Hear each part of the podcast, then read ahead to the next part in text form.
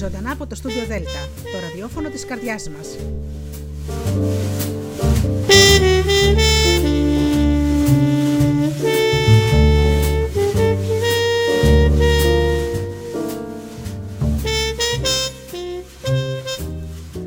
Αγαπημένοι μου φίλοι, πιστοί στο ραντεβού μας όπως κάθε Παρασκευή στις 8, 10 χρόνια φέτος, εκπομπές. Είμαι πολύ χαρούμενη και πολύ περήφανη για σας, για όλους τους ανθρώπους που μας υποστηρίζουν το σταθμό και εμένα για τις εκπομπές μου. Φίλοι μου, σήμερα σας έχω μια έκπληξη. Σας έχω μια παρουσίαση ενός αριστουργήματος, ενός καταπληκτικού βιβλίου. Θα ακούσετε αποσπάσματα από το μεθιστόρημα Λιβελούλα της Τόνιας Κοντοπούλου. Είναι μια περιπέτεια. Μια περιπέτεια που ξεκινάει από μια παλιά προφητεία. Είναι ένα μυθιστόρημα που πραγματικά θα σας καθυλώσει και που σίγουρα όσοι είστε λάτρεις του είδους θα σπεύσετε να το αγοράσετε. Θα ακούσουμε λοιπόν αποσπάσματα από το βιβλίο, θα ακούσουμε και τη συνέντευξη της Τόνιας Κοντοπούλου και βέβαια θα ακουστεί και το τραγούδι Βελούλα που γράφτηκε ειδικά για αυτό το βιβλίο. Ξέρετε, η Τόνια έγραψε τους στίχους αυτούς τους, αυτού του ωραίου τραγουδιού και τη μουσική την έκανε ο Λευτέρης Κόνιαρης, ένας εξαιρετικός μουσικός που θα ακούσετε σύντομα δουλειά του από τις εκπομπές μου. Λοιπόν αγαπημένοι μου φίλοι, να σας καλησπερίσω όλους εσάς που πληκτρολογείτε www.studiodelta.gr και βρίσκεστε εδώ μαζί μου στη σελίδα του σταθμού. Να καλησπερίσω και τους φίλους που μας ακούν από κινητά και tablets, τους φίλους που μας ακούν από το app στο Google Play στην ενότητα ραδιόφωνο Ελλάδα FM και φυσικά τους φίλους που μας ακούν από τις μουσικές σελίδες που φιλοξενούμαστε όπως είναι το Live24. Θα ξεκινήσω όπως πάντα με ένα τραγούδι και αμέσως μετά ξεκινάμε αμέσως με το μυθιστόρημά μας.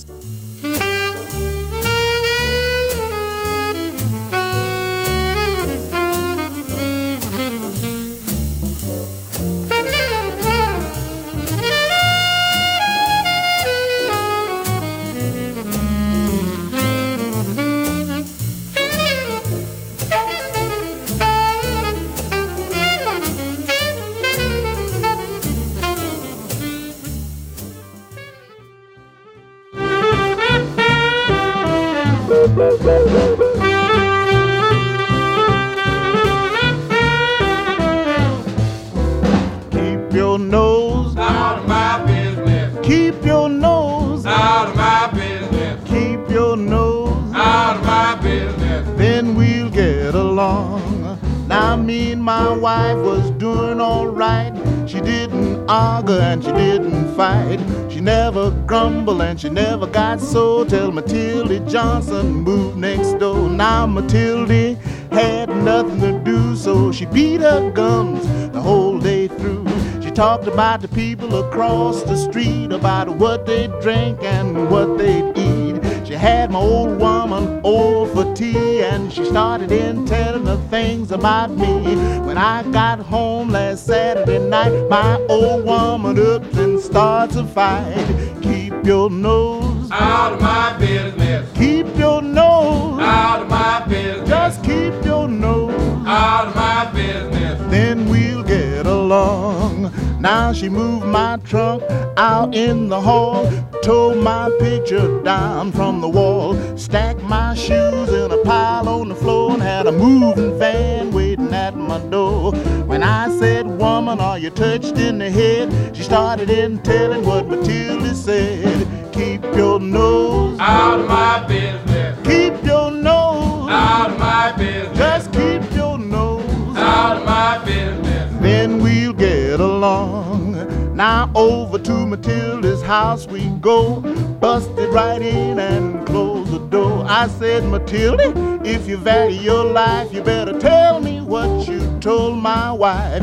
Matilda's face turned a different hue. She says, Man, I never said a thing about you. Keep your nose, Out Out of my business. Keep your nose. Out of my business. Just keep your nose. Out of my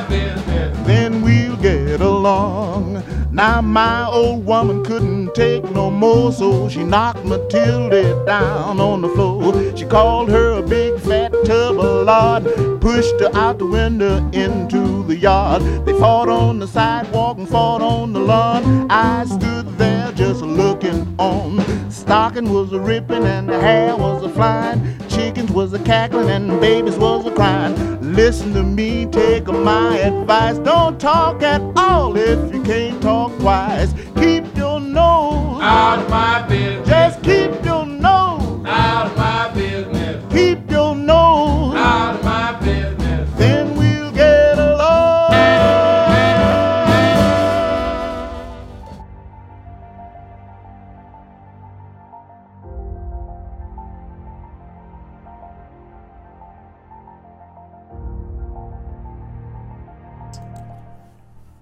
Ο μύθος λέει ότι οι νεράιδες όταν είδαν ότι δεν μπορούν πλέον να συνυπάρξουν με τους ανθρώπους, μεταμόρφωθηκαν σε λιβελούλες.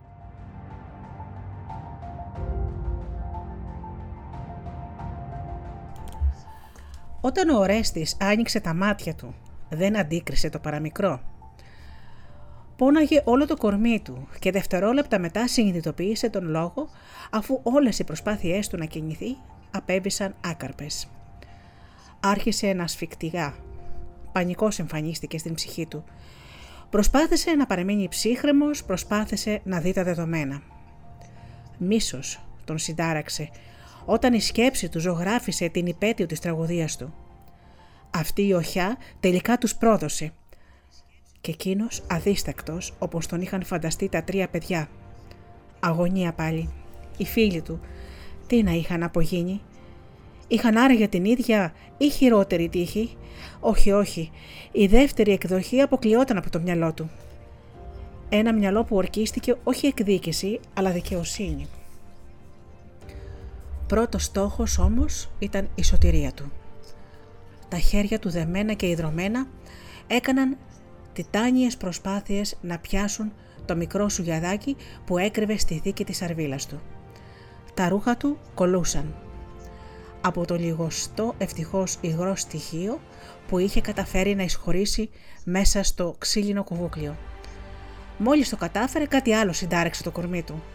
Το μικρό κοφτερό αντικείμενο σφίχτηκε στις παλάμες του και τους έκοψε.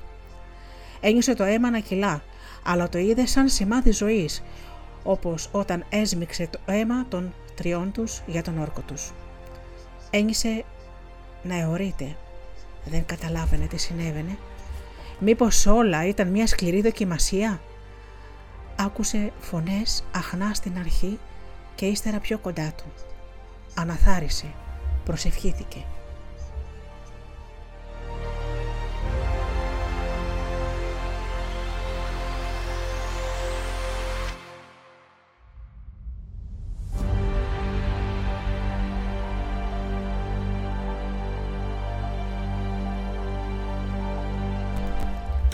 Νήσος Λιβελούλα 12 χρόνια πριν. Τα τρία μικρά αγόρια πήραν φόρα από τον αγαπημένο τους βράχο και για πολλωστή φορά πήδηξαν στα καταχάλανα νερά της Ράιδας. Όπως λεγόταν η περιοχή πλάι στην μαγευτική αμμουδιά στα βόρεια της μικρής νήσου Λιβελούλας, η οποία πήρε το όνομά της από το μεγάλο πληθυσμό αυτού του υπέροχου και εξωπραγματικού εντόμου. Ο μύθος λέει ότι οι νεράιδες όταν είδαν ότι δεν μπορούν πλέον να συνεπάρξουν με τους ανθρώπους, μεταμορφώθηκαν σε λιβερούλες, ώστε να κρατήσουν τα φτερά τους και συνάμα να μένουν κοντά τους και να τις αναγνωρίσουν μόνο όσοι είναι άξιοι. Έτσι αποκαλούσε τη Λιδία ο από μικρός και ο Άρης, γιατί ήταν πανέμορφη και αέρινη σαν αυτές και θα αποδεικνυόταν άξια όμως. Ο Άρης, ο Ορέστης και ο Δαμιανός γεννήθηκαν την ίδια χρονιά και έγιναν φίλοι από μωρά. Θα έλεγε κανείς αφού οι μανάδες τους ήταν κολλητές, τα σπίτια τους γειτονικά και οι μοίρες τους έδεσαν για πάντα στα γαλανά νερά των σπηλαίων του νησιού, όπου κατοικούσαν. Τεσσάρων ετών θα ήταν τότε που είχαν ξεσηκώσει όλο το νησί με τα καμώματά τους. Έπαιζαν στην αυλή της γιαγιάς του Δαμιανού και κάποια στιγμή που απομακρύνθηκε για να τους βάλει παγωτό, εκείνα εξαφανίστηκαν. Οχτώ ώρες χρειάστηκαν και επιστράτευση ολόκληρου του πληθυσμού για να βρουν περιχαρή και ανυποψίαστα για το χαμό και την αγωνία που είχαν προκαλέσει να πλατσουρίζουν στα μεσοσκότενα νερά μιας σπηλιάς. Το μοναδικό φως που έμπαινε ήταν από ένα άνοιγμα στην οροφή του πετρώματος από όπου οι ακτίνες του ήλιου πραγματικά ζωγράφιζαν ηρυδίζουσες σκιές πάνω στο νερό και έκαναν την ατμόσφαιρα ρομαντικά μυθοστηρο... μυθοστηρωματική. Δεν ήταν τυχαίο ότι προσφερόταν σαν καταφύγιο για τα ερωτευμένα ζευγαράκια για όσα είχαν την τύχη να τη γνωρίσουν. Τα παιδιά σάστησαν με την κινητοποίηση που αντίκρισαν και τους χάλασε και το μυστικό παιχνίδι όπως το αποκαλούσαν. Οι μανάδες αγκάλιασαν κλαίγοντας με αναφιλητά τα πανέμορφα πλαστάρια τους, ενώ οι πατεράδες τους, πριν πάνε στο καφενείο του χωριού στην κορφή του λόφου και πνίξουν την αγωνία τους και την προσπάθεια που κατέβαλαν στο κρασί, τα έβαλαν τιμωρία. Συμφώνησαν και οι τρεις να είναι κοινοί, όπως και οι κοινές αταξίες τους. Μια εβδομάδα χώρια και ο καθένας κλεισμένος στο σπίτι του. Τα μικρά άρχισαν να μαραζώνουν, κατά καλό καιρό, μακριά από την αγαπημένη τους θάλασσα, και ο ένας από τον άλλο και προσπαθούσαν να εφευρίσκουν τρόπους για να το σκάσουν, που όμως όλοι έπεφταν στο κενό, καθώς όλη η οικογένεια και οι γείτονες στέκονταν κέρβυροι και παραφιλούσαν.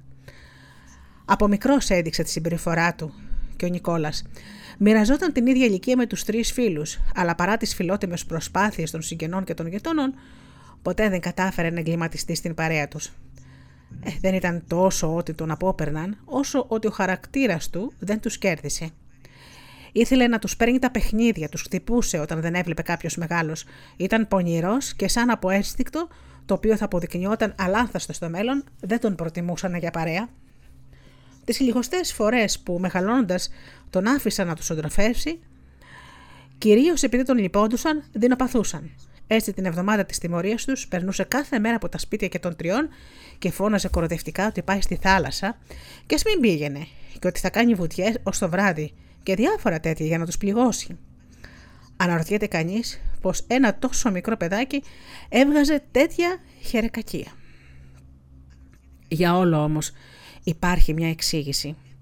Φυσικά όλη αυτή η δοκιμασία δεν μείωσε σε καμιά περίπτωση τις αταξίες τους, καθώς συχνά πυκνά χάνονταν μια εξερεύνηση λέξη την οποία όντως τόσο μικρή δεν μπορούσαν να προφέρουν ακόμη σωστά. Και εννοείται ότι δεν τοούνται ούτε από τις συχνές τιμωρίες που ήταν επακόλουθα των εξαφανίσεών τους.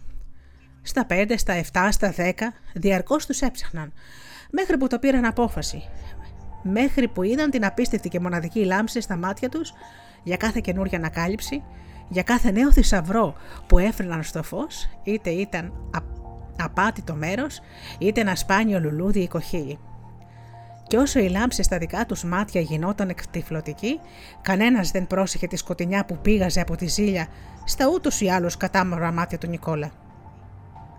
Μόνο ο αστυνόμος του νησιού είχε αντικρίσει την αντάρα του, όταν δέκα μόλις χρονών παραφιλούσε τη Λιδία και τον Άρη να μοιράζονται το παιχνίδι τους στην παραλία της Σμερτιάς και να της δίνει το πρώτο τους φιλί στο μάγουλο προσφέροντάς της ένα σπάνιο λουλούδι που μόλις είχε βρει. Ο Μανώλης αναγνώστου ήταν πάντα διορατικός και αυτή του η ικανότητα τον είχε βοηθήσει πολύ στη δουλειά του, όχι όμως και στην προσωπική του ζωή, καθώς η γυναίκα που λάτρεψε τον παράτησε για αυτόν που θα γινόταν ο χειρότερος εχθρός του. 15 χρονών πια, αμούστακα ακόμη παλικάρια, όμως με περισσότερες εμπειρίες και από μερικούς ενήλικες έκαναν τη μεγάλη τους ανακάλυψη εξερευνούσαν μια σπηλιά, αυτή της πλανεύτρας μάγισσας όπως είχε επικρατήσει να ονομάζεται στο νότιο τμήμα του νησιού, όταν ξαφνικά η γη υποχώρησε και τους ρούφηξε στην κυριολεξία εντός μέσα, μέσα στα σπλάχνα της. Ύστερα από το πρώτο σοκ και τις φωνές τους επήλθε η έκπληξη. Κάτι έλαμπε κάτω από το χώμα και αντανακλούσε από τη μια και μοναδική ακτίνα του λεμπερού ήλιου που κατάφερε να εισχωρήσει. Ο Άρης άναψε το φακό του και τα παιδιά αντίκρισαν, σκάβοντας και λίγο με τα χέρια, τρία ολόχρυσα μικρά ποτήρια σε μέγεθος, ίδιο με σφινάκι, στα οποία ήταν χαραγμένα κάποια γράμματα. Ήταν δεμένα μεταξύ τους με χρυσό σπάγκο ή κάποιο είδος κοινιού πολύ λεπτού, το οποίο περνούσε μέσα από τις μικροσκοπικές οπές και κατέληγε στις άκρες των δύο εξ αυτών με σκληρούς κόμπους κολλημένους με κάποιο υλικό αντοχής.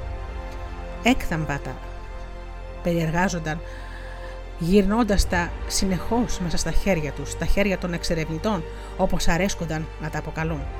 Αυτό που δεν καταλάβαιναν ήταν ότι ο γρίφος που είχε σκαλιστεί πάνω τους και ήταν κομμένο στα τρία, έτσι ώστε όπως ήταν στη σειρά τα ποτηράκια να αποκαλύπτεται. Η γραφή τους ήταν άγνωστη, αλλά δεν τους απασχολούσε αυτό, όχι για την ώρα τουλάχιστον. Έκαναν, χρο... Έκαναν όνειρα και άρχισαν να γελάνε δυνατά που σύστηκε η σπηλιά.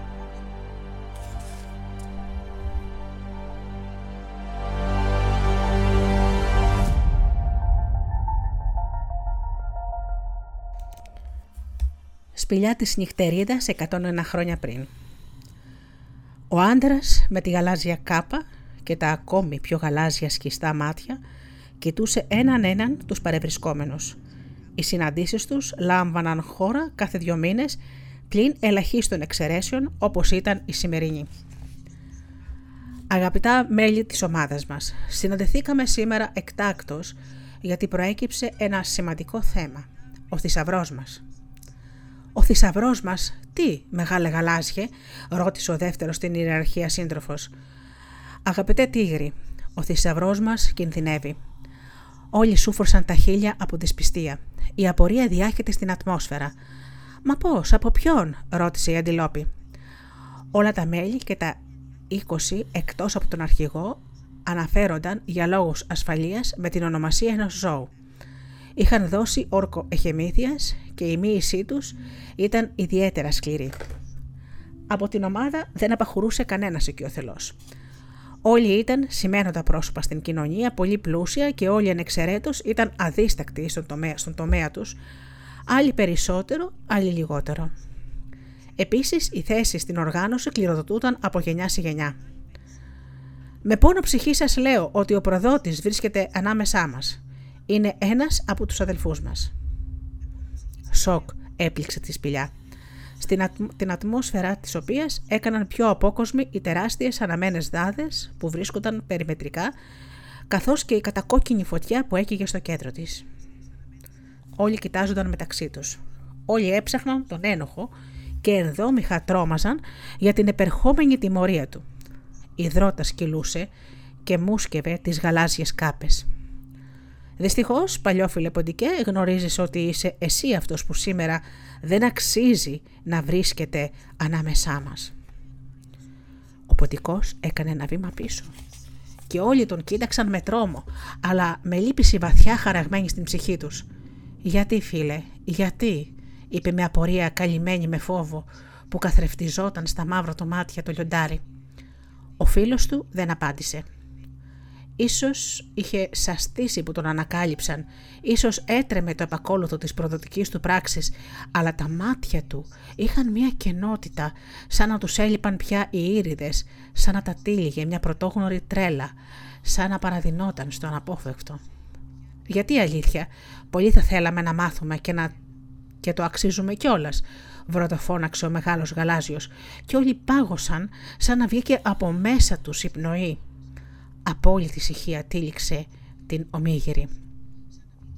Σε μια κρίση θάρρους, ανανεμιγμένη με αλήθεια και πόνο ψυχής, ο υπομονωζόμενος ποντικός άνοιξε το κολλημένο και στεγνό του στόμα.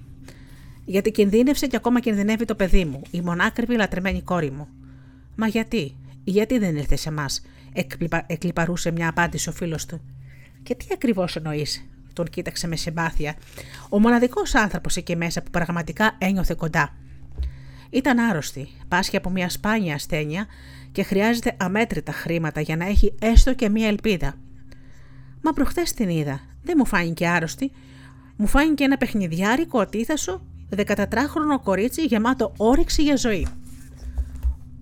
Όντως, έτσι δεν είναι. Οι γιατροί μας είπαν ότι δεν θα είναι καθόλου εμφανής η πάθηση μέχρι να γίνει κάτι παραπάνω από εμφανής. Κόμπιασε και η ματιά του γυάλισε από τη θλίψη. Καθώς οι φλόγες καθρεφτίζονταν στα κατάβαθά του, Ακριβώς αυτά ήταν τα λόγια και του επιφανούς μας συναδέλφου της Αντιλόπης που με κοιτάει τώρα περίλυπο. Η Αντιλόπη, ο γιατρός της παρέας, διέθετε ιδιωτική κλινική σπανίων νοσημάτων. Όλα τα μέλη καθώς και οι οικογένειές τους εξετάζονταν για πάντα σε αυτήν. Έτσι βρέθηκε και η πάθηση της μικροσκοπικής και πανέμορφης Ελένης. Το κορίτσι αυτό βρέθηκε στα γρανάζια μιας μυστικής και επέσχυντης συμφωνίας. Ο μεγάλος γαλάζιος πήρε το λόγο. Γιατί λοιπόν αδελφέ μας δεν διέθεσες τα χρήματα από την επιχείρησή σου για τη θεραπεία της; Ο πατικός δεν απάντησε. Θα σου πω εγώ το γιατί. Γιατί είσαι ένας ποταπός, ένας βλάκας, ένας χαρτοπέκτης που έχασες τα πάντα στα χαρτιά και στα τυχερά παιχνίδια. Τζογάρισες εντελώς χαζά την περιουσία σου και την έχασες. Όλοι. Δεν ξέρω για ποιο πράγμα να σε πρωτομαλώσω. Για ποιο λόγο να σε χλεβάσω. Για την ανεκδιήγητη ηλικιότητά σου ή για την έλλειψη πίστης στην ομάδα μας. Μα πώς, πού; Πώς τα ξέρω όλα αυτά, ακριβέ μου φίλε.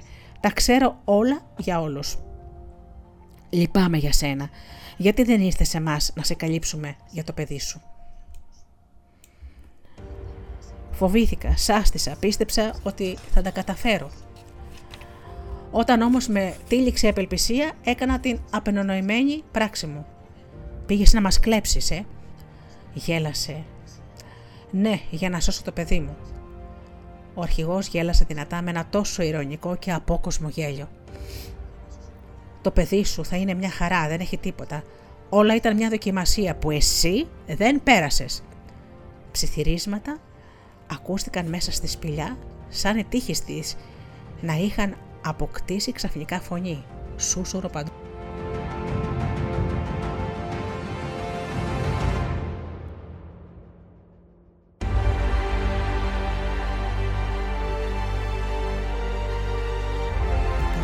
Σιωπή!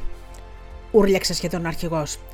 Συμφώνησα με την Αντιλόπη να σου παίξουμε αυτό το παιχνίδι για να εξερευνήσουμε την πίστη σου σε εμάς.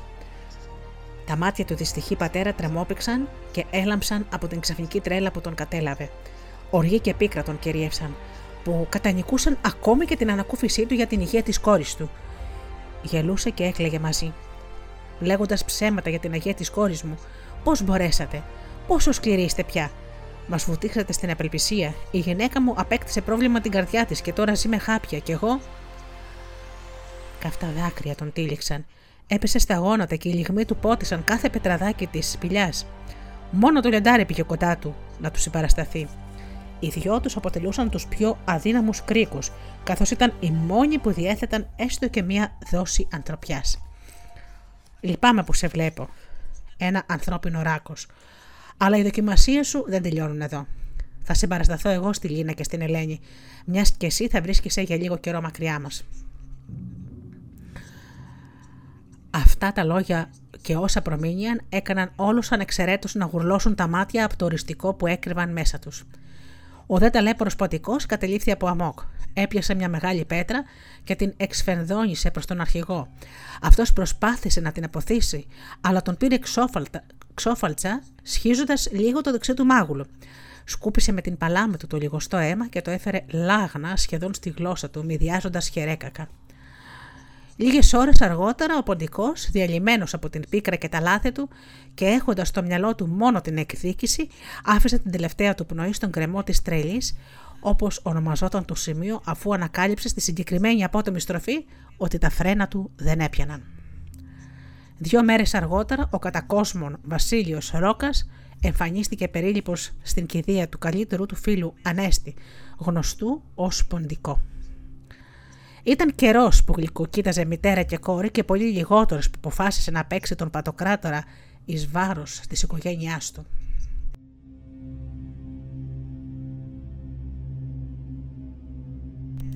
Ήταν όλα καταγεγραμμένα στο μυστικό ημερολόγιο που φιλούσε κάτω από το στρώμα του. Οι δύο γυναίκες ήξεραν ότι ο εκλειπών ήταν συνάδελφος και φίλος με τον Ρόκα και τον συμπαθούσαν πολύ. Πού να ξέραν τι παιχνίδι τους έπαιξε και πώς θα καθόριζε τις ζωές τους στο μέλλον.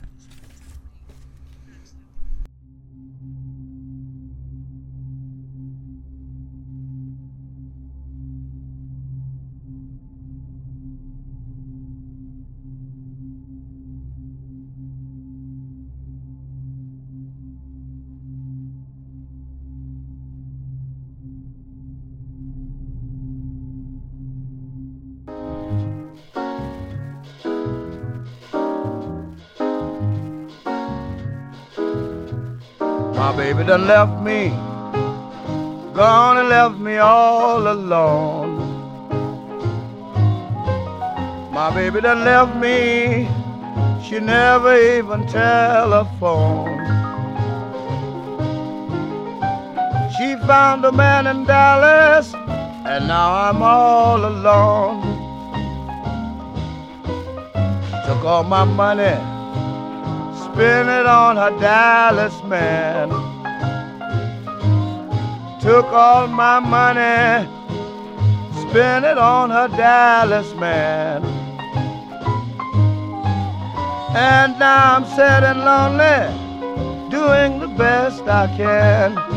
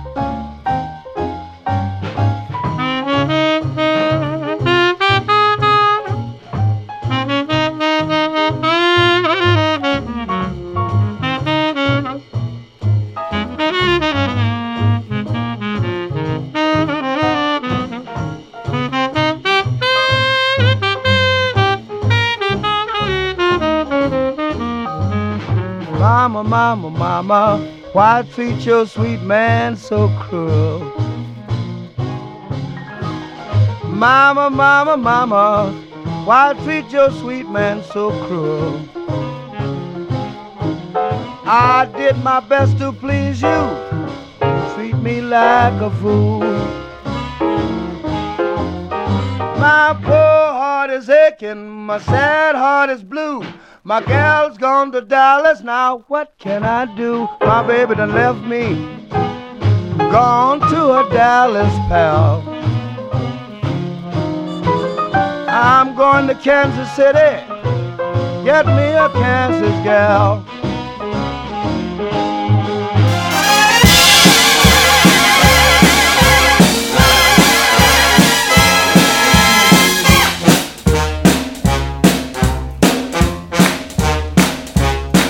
There was a guy about 40, they called him Shorty, kind of guy who rambled around until the fellas got together, decided whether they should run Shorty out of town. Oh, Shorty had to go. Let me tell you about Shorty. had to go. Cause the fellas got together and decided it was better. Shorty.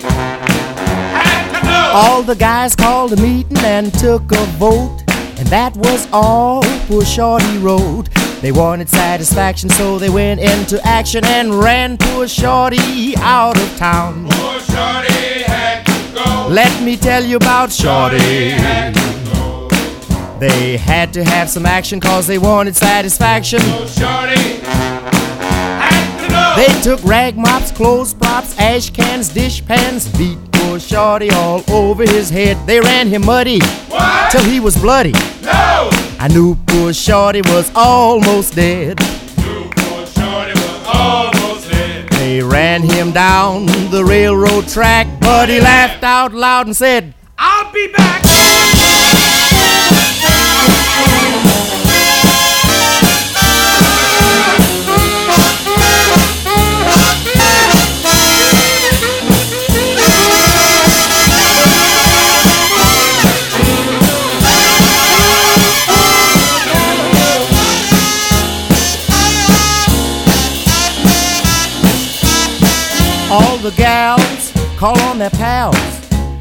Get enough dough to bring Shorty back. They had a rally Where? out in the alley. Yeah. They took up dollars in a croaker sack.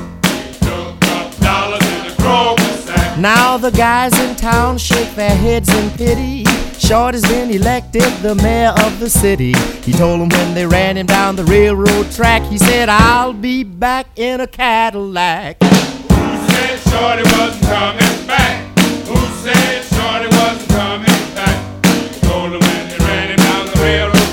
railroad track. He said, I'll be back in a Cadillac fishtail.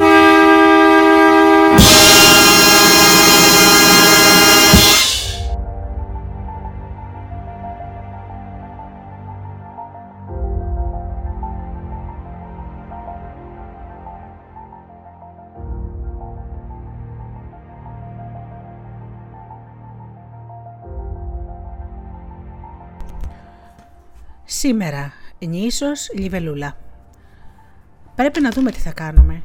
Πρέπει να βρούμε πώς θα πορευτούμε από εδώ και πέρα. Ίσως ανακαλύψαμε κάτι μαγικό. Σίγουρα είναι κάτι πολύτιμο που μας περίμενε. Τρεις εμείς, τρία αυτά. Φίλε, νιώθω βασιλιάς, αυτοκράτορας. Πάντα, πάντα θέλαμε να ανακαλύψουμε θησαυρούς. Και αυτός είναι ο πρώτος μας. Να πάρουμε όρκο, μέχρι να δούμε τι θα κάνουμε. Δεν θα πρέπει να μιλήσουμε σε κανένα, ούτε στη Λιδία. Ο Δαμιανός κοίταξε με νόημα τον Άρη, που όντα ερωτευμένος με τη Λιδία, της τα έλεγε όλα. Καλά, καλά. Όχι καλά, καλά. Θα πάρουμε όρκο αίματος, μέχρι τουλάχιστον να καταλάβουμε τι ακριβώς εννοούν οι λέξεις στα ποτήρια. Και τότε έβγαλαν ένα μικρό σουγιαδάκι, χάριξαν μια γραμμή ελαφρά στις παλάμες τους και έριξαν το αίμα τους που αναμίχθηκε στο ένα από αυτά. Άθελά τους ενεργοποίησαν μια προφητεία. Την προφητεία που θα άλλαζε για πάντα τις ζωές τις δικές τους, αλλά και πολλών άλλων ανθρώπων.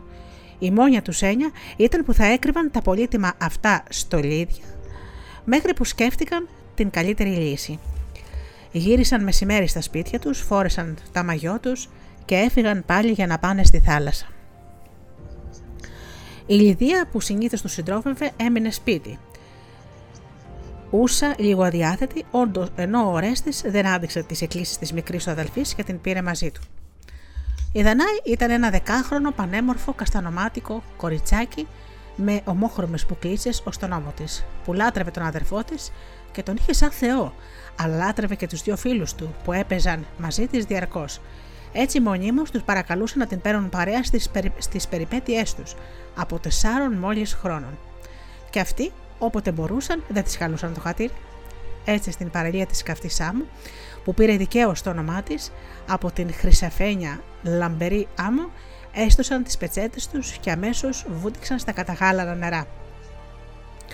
Πέταξαν τη Δανάη διαρκώς στον αέρα και εκείνη διασκέδαζε τρελά. Πάντως το διασκέδαζε μαζί τους. Όταν βγήκαν έξω από το νερό, είχε αρχίσει να δει ο ήλιος. Κάθισαν περιχαρείς και κουρασμένοι να απολαύσουν τη θέα και τον ήχο από το ελαφρύ κεματάκι που ερχόταν από το πέλαγος. Λοιπόν, νεραϊδάκι για πες μας, έχεις κανένα γόρι. Τους άρεσε να την πειράζουν. Και εκεί, σαν μικρή κοπελίτσα, που τώρα άρχιζε να προσέχει κάπως αλλιώς τους συμμαθητέ της, αποκρίθηκε με στόμφο στην ερώτηση του Άρη.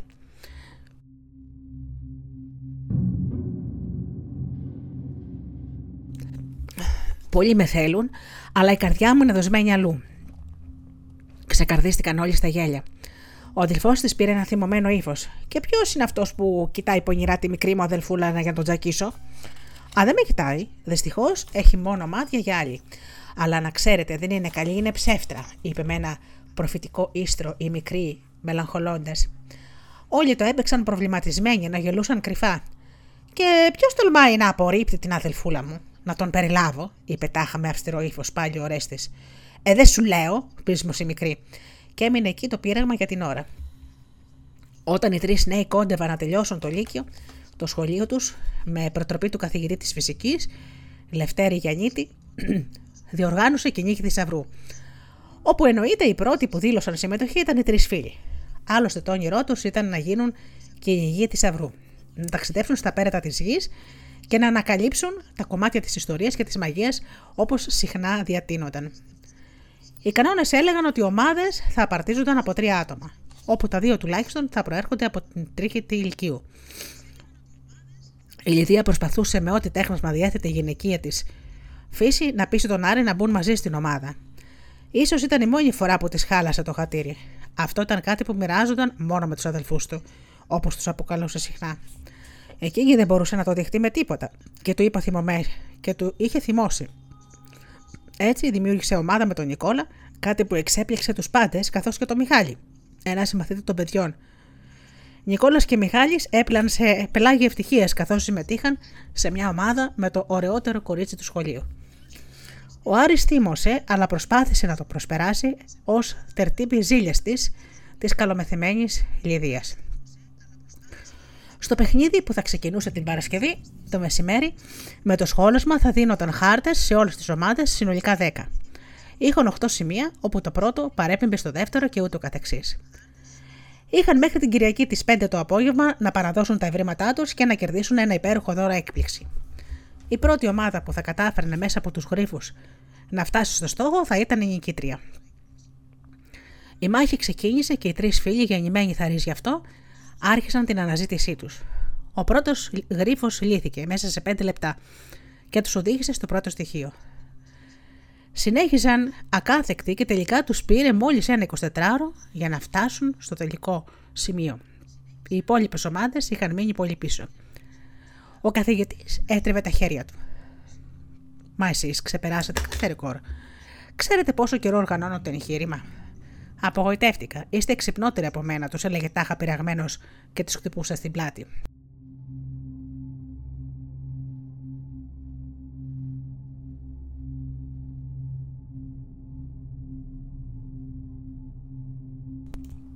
Όταν όλες οι ομάδες οι, οι υπόλοιπες ειδοποιήθηκαν και εμφανίστηκαν στο χώρο του σχολείου, η Λιδία ακόμη κρατούσε μούτρα στον Άρη. Γιατί θα μπορούσε να είναι η νικήτρια, να πάρει αυτή τη δόξα που τόσο ήθελε. Η ομάδα της είχε μόλις λύσει τον πρώτο γρίφο και αυτό επειδή συμμετείχε ο Μιχάλης. Το αγόρι της όμως είχε μεθύσει από το γλυκό ποτό της νίκης. Ο φυσικός τους ευχαρίστησε, τους συνεχάρει όλους για την προσπάθεια και όλα τα υπόλοιπα παιδιά τους χειροκρότησαν εκτός από το φθονερό Νικόλα και τη Λιδία. Στα μάτια και των δυο εμφανίστηκε κάτι αδιόρατο. Είναι τα αλήθεια, στα αλήθεια πολύ δύσκολο για κάποιους ανθρώπους να χαρούν με την επιτυχία των άλλων. Η ομάδα των τριών γρήγορα περικυκλώθηκε από τα κορίτσια του σχολείου. Ήταν αγαπητοί και οι επιτυχίες τους στο αντίθετο φύλλο ήταν εμφανείς από καιρό. Άλλος ένας λόγος ζήλιας για τη Λιδία. Πήγε και έσπρωξε μια συμμαθήτριά της που είχε στην κυριολεξία κολλήσει πάνω στον Άρη και του έδωσε ένα φιλί στο στόμα. Όλοι πάγωσαν. Ο καθηγητής έλεγε σεμνά, ενώ ο Άρης το διασκέδαζε καθώς θεωρούσε ότι έκαμψε το αλήγιστο πείσμα της. Η ανακοίνωση του επάθλου θα γινόταν σε μια μικρή τελετή, προγραμματισμένη για το απόγευμα της Κυριακής. Τα παιδιά ανυπομονούσαν, αφού δεν μπορούσαν να φανταστούν τι θα κέρδιζαν. Την Κυριακή το απόγευμα με τον ήλιο να χαρίζει τις χρυσές του αντάβιες, αλλά και να προσδίδει απλόχερα τη θέρμη του, συγκεντρώθηκαν στην πλατεία του χωριού όλα τα παιδιά με τους πρώτους φυσικά τους νικητές, συνοδευόμενος από τους γονείς και τα αδέλφια και τους παππούδες και όλους τους υπόλοιπους, αλλά και ολάκερο σχεδόν το χωριό. Η φαντασία όλων κάλπαζε για το δώρο των τριών φίλων, που όπως κόπαζε ο καθηγητής ήταν μεγαλειώδης. Κάποια στιγμή ανέβηκε στο βήμα που είχε στηθεί για αυτό το σκοπό, για να κάνει τις ανακοινώσεις του. Αφού συνεχάρει για άλλη μια φορά τους απανάξιους νικητές, καλωσόρισε ένα σημαίνον πρόσωπο. Να σας παρουσιάσω τον κύριο Νικολάου Αργύριο, εφοπλιστή με ζηλευτό στόλο και υποψήφιο δήμαρχο του νησιού μας. Όλοι χειροκρότησαν θερμά τον πασίγνωστο επιχειρηματία που τους έκανε αυτή την τιμή. Αλλά και με περίσσια αγωνία και περιέργεια για το πώς εμπλέκεται εκείνος σε ένα μαθητικό διαγωνισμό. Υπήρξαν και κάποιοι που δεν το είδαμε καλό μάτι όλο αυτό. Σκέφτονταν τι να έκανε ένας τόσο επιτυχημένος και πλούσιος άνθρωπος στο νησί τους. Αγαπητοί μου φίλοι, Άρη Ορέστη Δαμιανέ.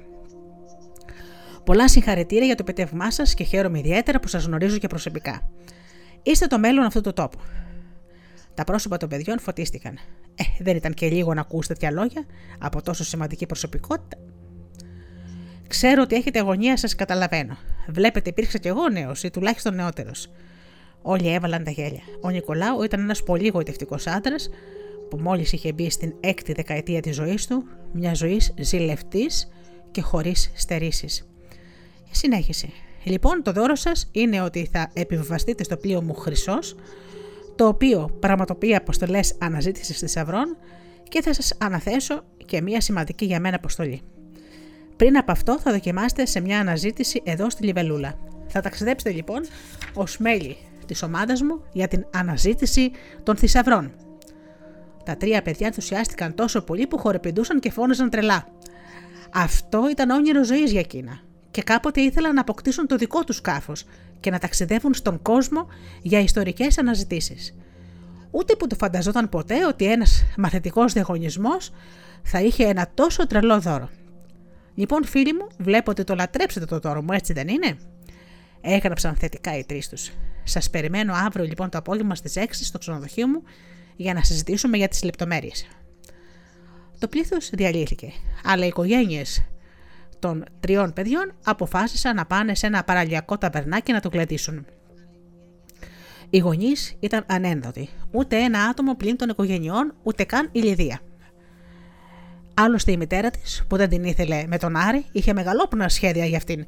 Έτσι είπε ότι θα έτρωγαν παρέα με τον κύριο Νικολάου, που τους είχε κάνει την τιμή να τους προσκαλέσει σε δείπνο στο ακριβό εστιατόριο του ξενοδοχείου που ο ίδιος είχε αγοράσει πριν ένα μήνα και που ελάχιστοι το γνώριζαν.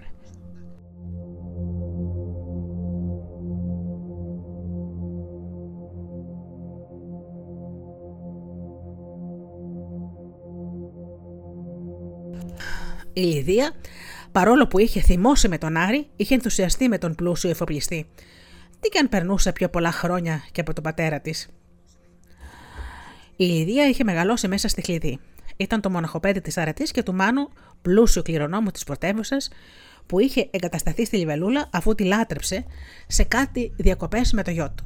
Εκεί γνώρισε την αρετή, μια πανέμορφη κόρη ενός ψαρά του νησιού, και εγκαταστάθηκε μόνιμα.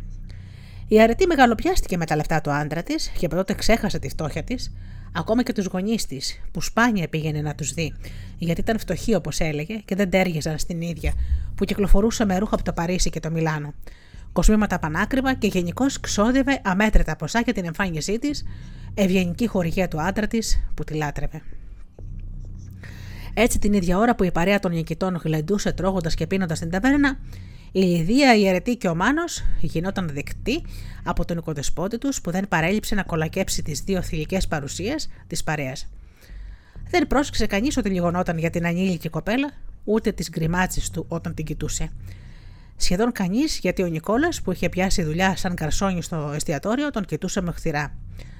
Έπρεπε όμως να εκδικηθεί τον Άρη και την παρέα του. Οπότε αποφάσισε να γίνει σύμμαχος με τον εργοδότη του. Θα του μιλούσε απόψε κιόλας. Στο μυαλό του κλωθογύριζαν τα σατανικά του σχέδια. Ναι, αυτό ήταν. Θα πλήρωναν όλοι. Τελικά, αργά το βράδυ, το ίδιο βράδυ, μόλις έφυγε καλεσμένη η οικογένεια, πήγε και συναντηστήθηκε ξανά στον εργοδότη του. Σκέφτηκε να μην είναι πολύ επιθετικός, αλλά να δώσει και το στήμα που ήθελε. Κύριε Νικολάου, θα ήθελα να με έχετε υπόψη σας για ό,τι δουλειά προκύψει. Είμαι χέμηθος και ξέρω πολλά για το νησί. Ο μεγαλύτερος άντρας έχοντας εμπορία χρόνων, αξιολογούσε σωστά τους χαρακτήρες και κατάλαβε αμέσως με τι είχε να κάνει. Παρ' όλα αυτά τον βόλευε, γιατί έψαχνε κάποιον από το νησί για να του λέει ότι θα δεν έβρισκαν οι άντρες του. Τα χνότα τους στέριαξαν. Έμενε να φανεί ώσπου θα τους οδηγούσε αυτό το συντέριασμα. Ο υφεπλιστή, μόνος αργά τη νύχτα, ρέμαζε στο μπαλκόνι της Σουήτα, θαυμάζοντας το ολόγιο φεγγάρι. Το ποτήρι με το ουίσκι που αναπαυόταν στο χέρι του, κόντευε να τελειώσει. Στο μυαλό του έρχονταν συνεχώς τα λόγια του Νικόλα. Η Λιδία με τον Άρη είναι και οι δυο τους τρελά ερωτευμένοι. Ο Άρης ήταν το ένα από τα τρία παιδιά που κέρδισαν ένα από τα τρία παιδιά που αύριο θα είχε, στο, θα είχε του χεριού του. Χαμογέλασε χερέκακα, ικανοποιημένος με τον εαυτό του. Θα έπαιρνε όλα όσα ήθελε, με κάθε τίμημα. Κοίταξε το ρολόι του και ήταν τρεις το ξημέρωμα. Έστειλε μήνυμα στην αρετή και δεν τον ενδιέφερε ότι ήταν παντρεμένη, ότι τώρα ήταν στο ίδιο κρεβάτι με τον άντρα της. Διψούσε για και γυναικεία σάρκα και παρόλο που δεν μπορούσε να έχει την κόρη, ακόμα τουλάχιστον, ήταν σίγουρος ότι μπορούσε για την ώρα να έχει τη μάνα. Δεν ήξερε αν θα την ξυπνούσε όμως με το τηλέφωνό της. Καθώς κάποιοι το βάζουν στο θόρυβο όταν κοιμούνται. Έμενε να το δει Το σπίτι της άλλωστε απήχε μόλις πέντε λεπτά με τα πόδια. Είχε παρατηρήσει τα λάγνα βλέμματα που του έριχνε και αφού εκείνη δεν την πείραζε, που ξεφτύλιζε το σύζυγό της, γιατί να πείραζε αυτόν. Εξάλλου το το έκανε εύκολο. Θα την κατακτούσε όπως και να έχει. Μπήκε για ντους και έμεινε με το κατάμαυρο μπουρνούζι του. Δύο λεπτά αργότερα χτυπούσε η πόρτα. Χαμογέλασε εκστασιασμένος στον καθρέφτη. Περάστε, είπε κοφτά και κάπως άγρια. Η πόρτα άνοιξε και μπήκε μέσα η αρετή, πανέμορφη, με ένα κατάλευκο φόρεμα ως τους αστραγάλους και τα μαλλιά λιτά ως τους ώμους άβαφη, κούκλα. Δεν είπε τίποτα, δεν είπε λέξη. Αντίθετα εκείνος άρχισε τις διαταγές. Γδίσου. Εκείνη γουρλούσε τα μάτια. Τον κοιτούσε επίμονα. Αμφιταλαντευόταν. Δεν είχε ποτέ απατήσει το μάνο.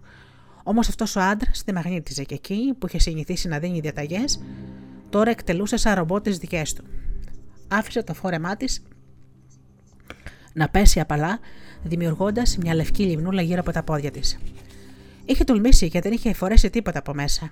Εκείνος έβγαλε ένα μουγκριτό ικανοποίησης και πέταξε με μια κίνηση τον προνούζι του. Το σμίξιμό τους ήταν τόσο βίαιο που εκείνη πόνεσε, αλλά δεν το έδειξε γιατί αυτός ο άντρας την ανέβαζε στα ουράνια. Όταν έμειναν ξέπνουοι και οι δυο τους, την πρόστεξε να φύγει, γιατί σε λίγο ξημέρωνε. Εκείνη δεν μίλησε, συναπαρμένη από αυτόν, αλλά και προβληματισμένη από τον ίδιο της τον εαυτό, γιατί δεν ένιωθε τύψεις, ντύθηκε στα γρήγορα και έφυγε, σαν κλέφτρα. Ω ναι, σκεφτόταν εκείνος, αφού η μάνα μου έδεσε τόσο ειδονή, φαντάσου η κόρη, αυτό το υπέροχο λουλούδι. Το ρεστημένο του μυαλό ήδη δούλευε προς αυτή την κατεύθυνση.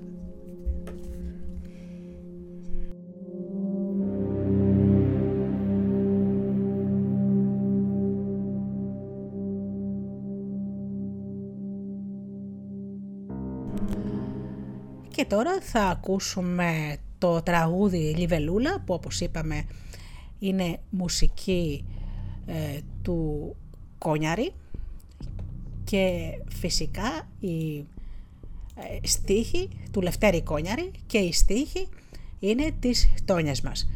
Πάμε να ακούσουμε λοιπόν τώρα το τραγούδι Λιβελούλα και αμέσως μετά τη συνέντευξη που μας έδωσε η συγγραφέας. Πάμε λοιπόν.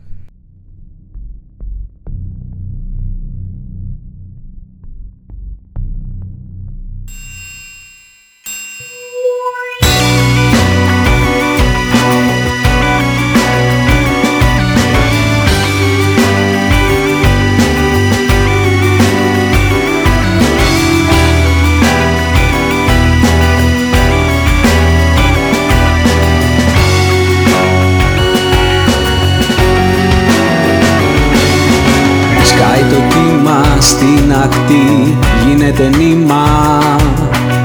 Φαίνονται οι άγγελοι του έρωτα το φως. Κι είναι η μαγεία η άδεια στη λιβελούλα.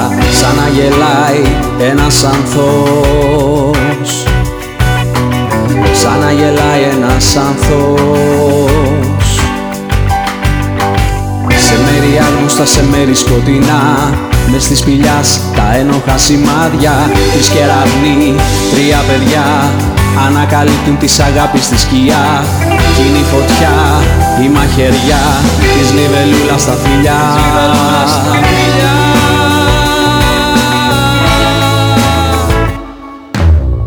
Είναι που βυθίζεται η γη Είναι που κλαίει η πληγή.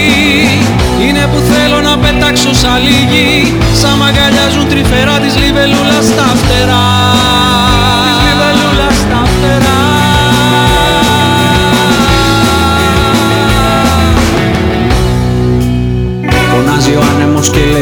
μυστικά Πετάνε ολόγυρα της νύχτας στα φιλιά. Κι είναι η φωτιά της λιβελούλας σιγάλια σε μέρη απόρθητα σε θάλασσες βουβές Μες στις κατάρας στις αμέτρητες φυγές. Τρεις κεραυνοί, τρία παιδιά Ανακαλύπτουν της αγάπης στη σκιά. Κι είναι η φωτιά, η ξαστεριά Της λιβελούλας σε αγκάλια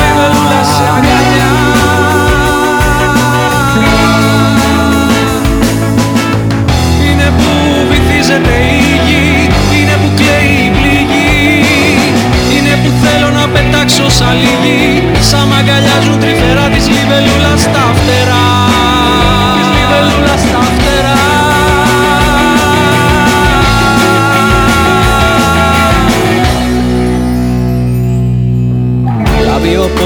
βγαίνει ο θυμός. Κρέμε το φόβος σαν τρομός Είναι το φως του φεγγαριού, είναι το λιχνάρι του νερού.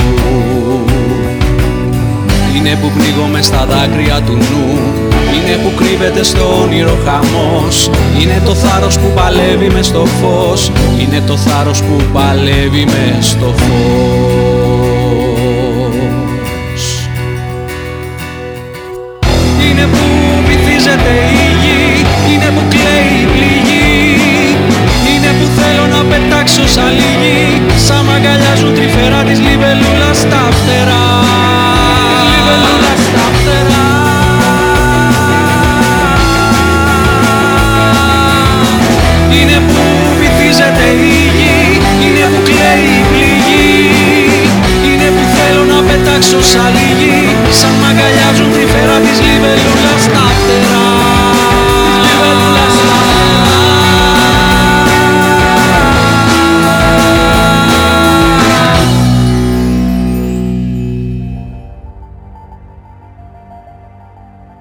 Καλησπέρα σας κυρίες και κύριοι. Καλεσμένη της εκπομπής «Άνθρωποι και Ιστορίες» είναι η συγγραφέας Τόνια Κοντοπούλου. Καλησπέρα Τόνια μου. Καλησπέρα Γεωργία, καλησπέρα σε όλους. Λοιπόν, η Τόνια μας έγραψε ένα ωραίο τραγου... τραγούδι. Ωραία, είναι και τραγούδι. Καλά το προλόγησα. Ε, τη Λιβελούλα είναι ένα βιβλίο το οποίο έγινε και τραγούδι τους οποίους στίχους έγραψε η ίδια. Η Λιβελούλα λοιπόν, αυτό το έντομο εμένα μου αρέσει στην αρχή που λες ότι κάποτε οι νεράιδες ε, αποφασίσαν να γίνουν λιβελούλες για να κρατήσουν τα φτερά τους. Λοιπόν, το βιβλίο δεν είναι ρομαντικό να πω στους ακροατές, παύλα θεατές του YouTube. Είναι μια περιπέτεια. Αλλά αφήνω σε σένα να μας πεις για το βιβλίο. Τη λιβελούλα σου. Λοιπόν, το βιβλίο είναι κυρίως μια περιπέτεια, αλλά έχει πάρα πολλά στοιχεία. Έχει και ρομαντικά στοιχεία, έχει και έρωτα, αγάπη, φιλία, έχει δράση, έχει μυστήριο, έχει και λίγο φαντασία. Νομίζω έχει μια γκάμα μεγάλη. Όντως. Ε, η έμπνευση για αυτό το βιβλίο είναι από το μύθο που προανέφερες, της Λιβελούλας, Μμμ. γιατί πάντα και εμένα αυτό το έντομο με εγωίτευε. Ναι. έτσι ε, τα διάφανα φτερά δεύτερο- και το, Ναι. και το σώμα το μακρόστενο που α, είχε διάφορα χρώματα υπάρχουν. Ε, μ, πάντα με εγωίτευε, το θεωρούσα πολύ εκλεπτισμένο, πολύ έτσι Ναι. γοητευτικό. Οπότε Ναι. διάβασα κάποια στιγμή αυτό το μύθο Μμμ. και τον λάτρεψα και από εκεί ήρθε η έμπνευση όλου του, όλης της ιστορίας. Ναι. Ναι. Είναι τρεις φίλοι, υπάρχει και ένα φλερτάκι, ένας έρωτας, ε, δι- γειτονόπουλα που μεγαλώσανε μαζί, ε, εννοείται πως αυτές τις περιπτώσεις ερωτεύονται, όπου υπάρχει μια μυστική σπηλιά εκεί, θα σταθώ λιγάκι η Τόνια, υπάρχει μια γοητεία στις μυστικές σπηλιές, σε όλους μας πιστεύω έτσι. Υπάρχει λοιπόν μια σπηλιά με μυστικά και κάπου την αρχίσεις την ιστορία ενώ οι δύο, αυτοί οι φίλοι έχουν ανακαλύψει τη σπηλιά μας πας και 101 χρόνια πίσω όπου υπάρχει ας το πούμε πώς θα το πω μια μυστική οργάνωση Η οργάνωση ας το πούμε, Ναι. ναι. όπου ο καθένας έχει ένα κωδικό όνομα, το λιοντάρι, το ποντίκι, ξέρω εγώ ναι. ε, και υπάρχει ένα μυστικό το οποίο αυτό μυστικό παραμένει στη σπηλιά και ύστερα από 100 χρόνια οι φίλοι μας το ανακαλύπτουν. Ακριβώς. Και άθελά τους ανακαλύπτουν, ε, ενεργοποιούν μια προφητεία.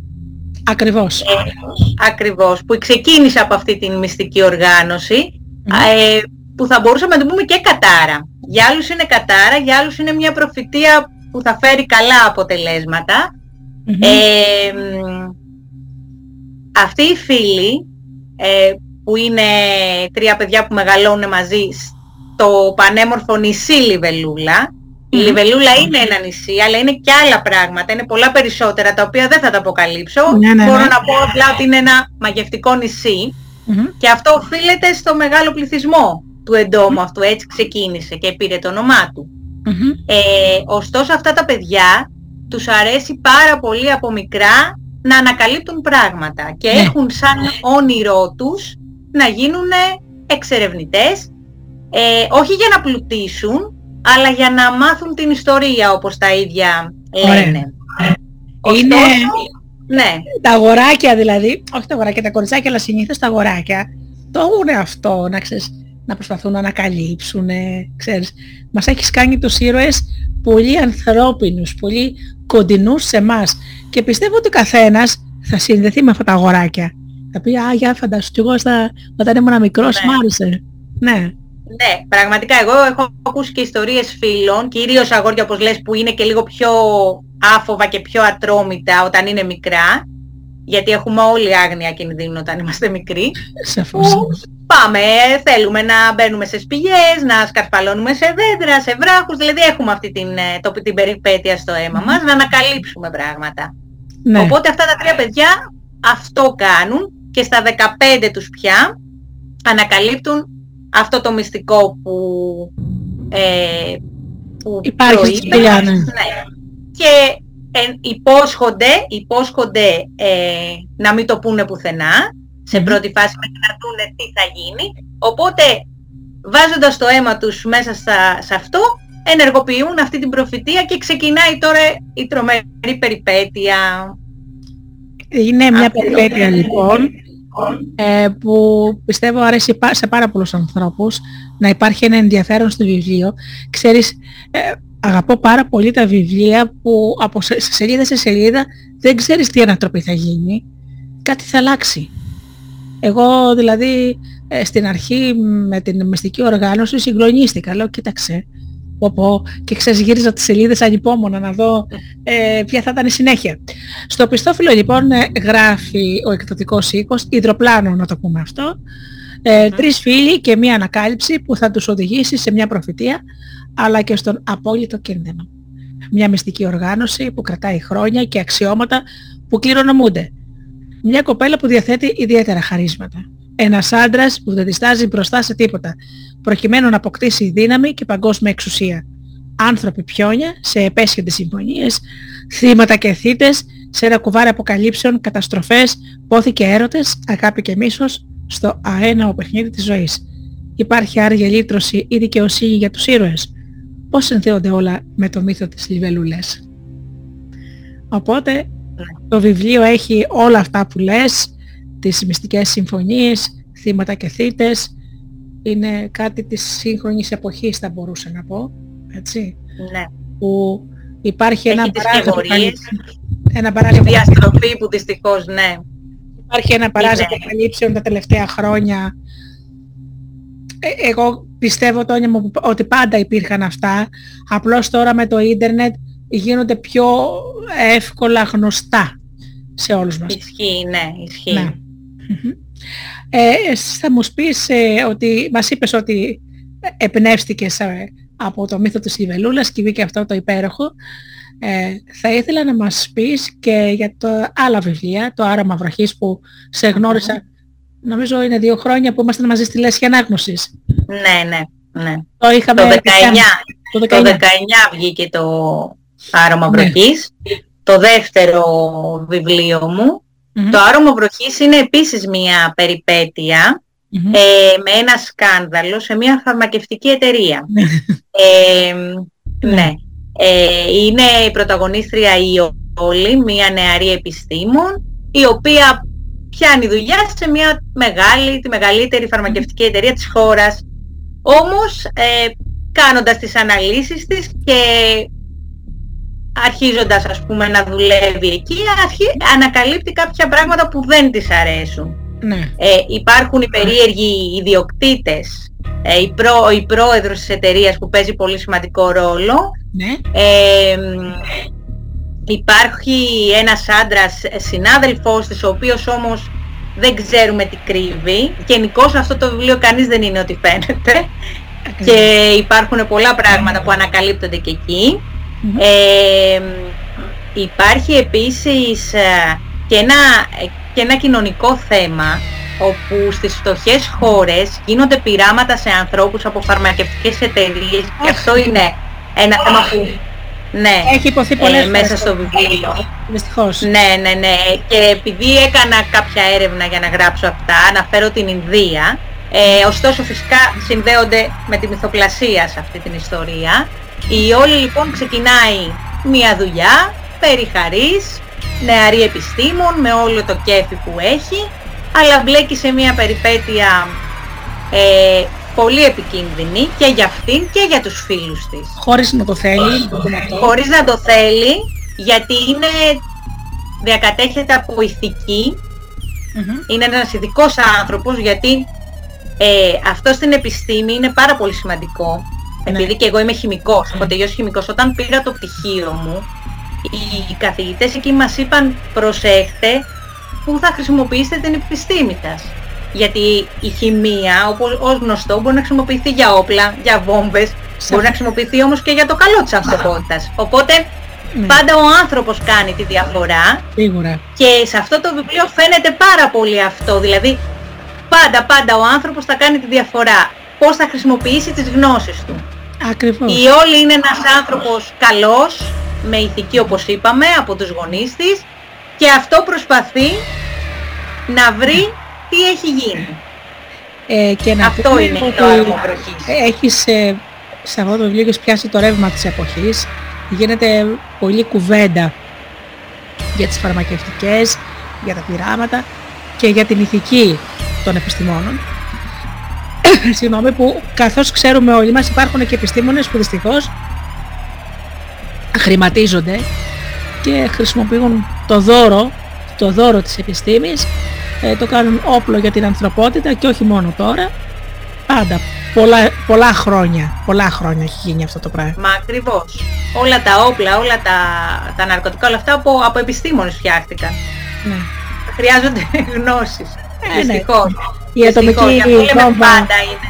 Ναι, ε, θέμα που έπεσε ανθρώπου. στον Αγκασάκη ήταν από τον Αϊνστάιν, κάτι άλλο είχε, είχε κατά νου να φτιάξει. Πώς χρησιμοποιήθηκε. Ακριβώς πάντα. Πάντα, πάντα είναι ο άνθρωπος που κάνει τη διαφορά. Πάντα. Ναι, ναι. Και υπάρχει, αν δεν κάνω λάθος, ε, ένα τρίτο βιβλίο από τις εκδόσεις Ιδροπλάνου. Έτσι. Ναι. Όχι.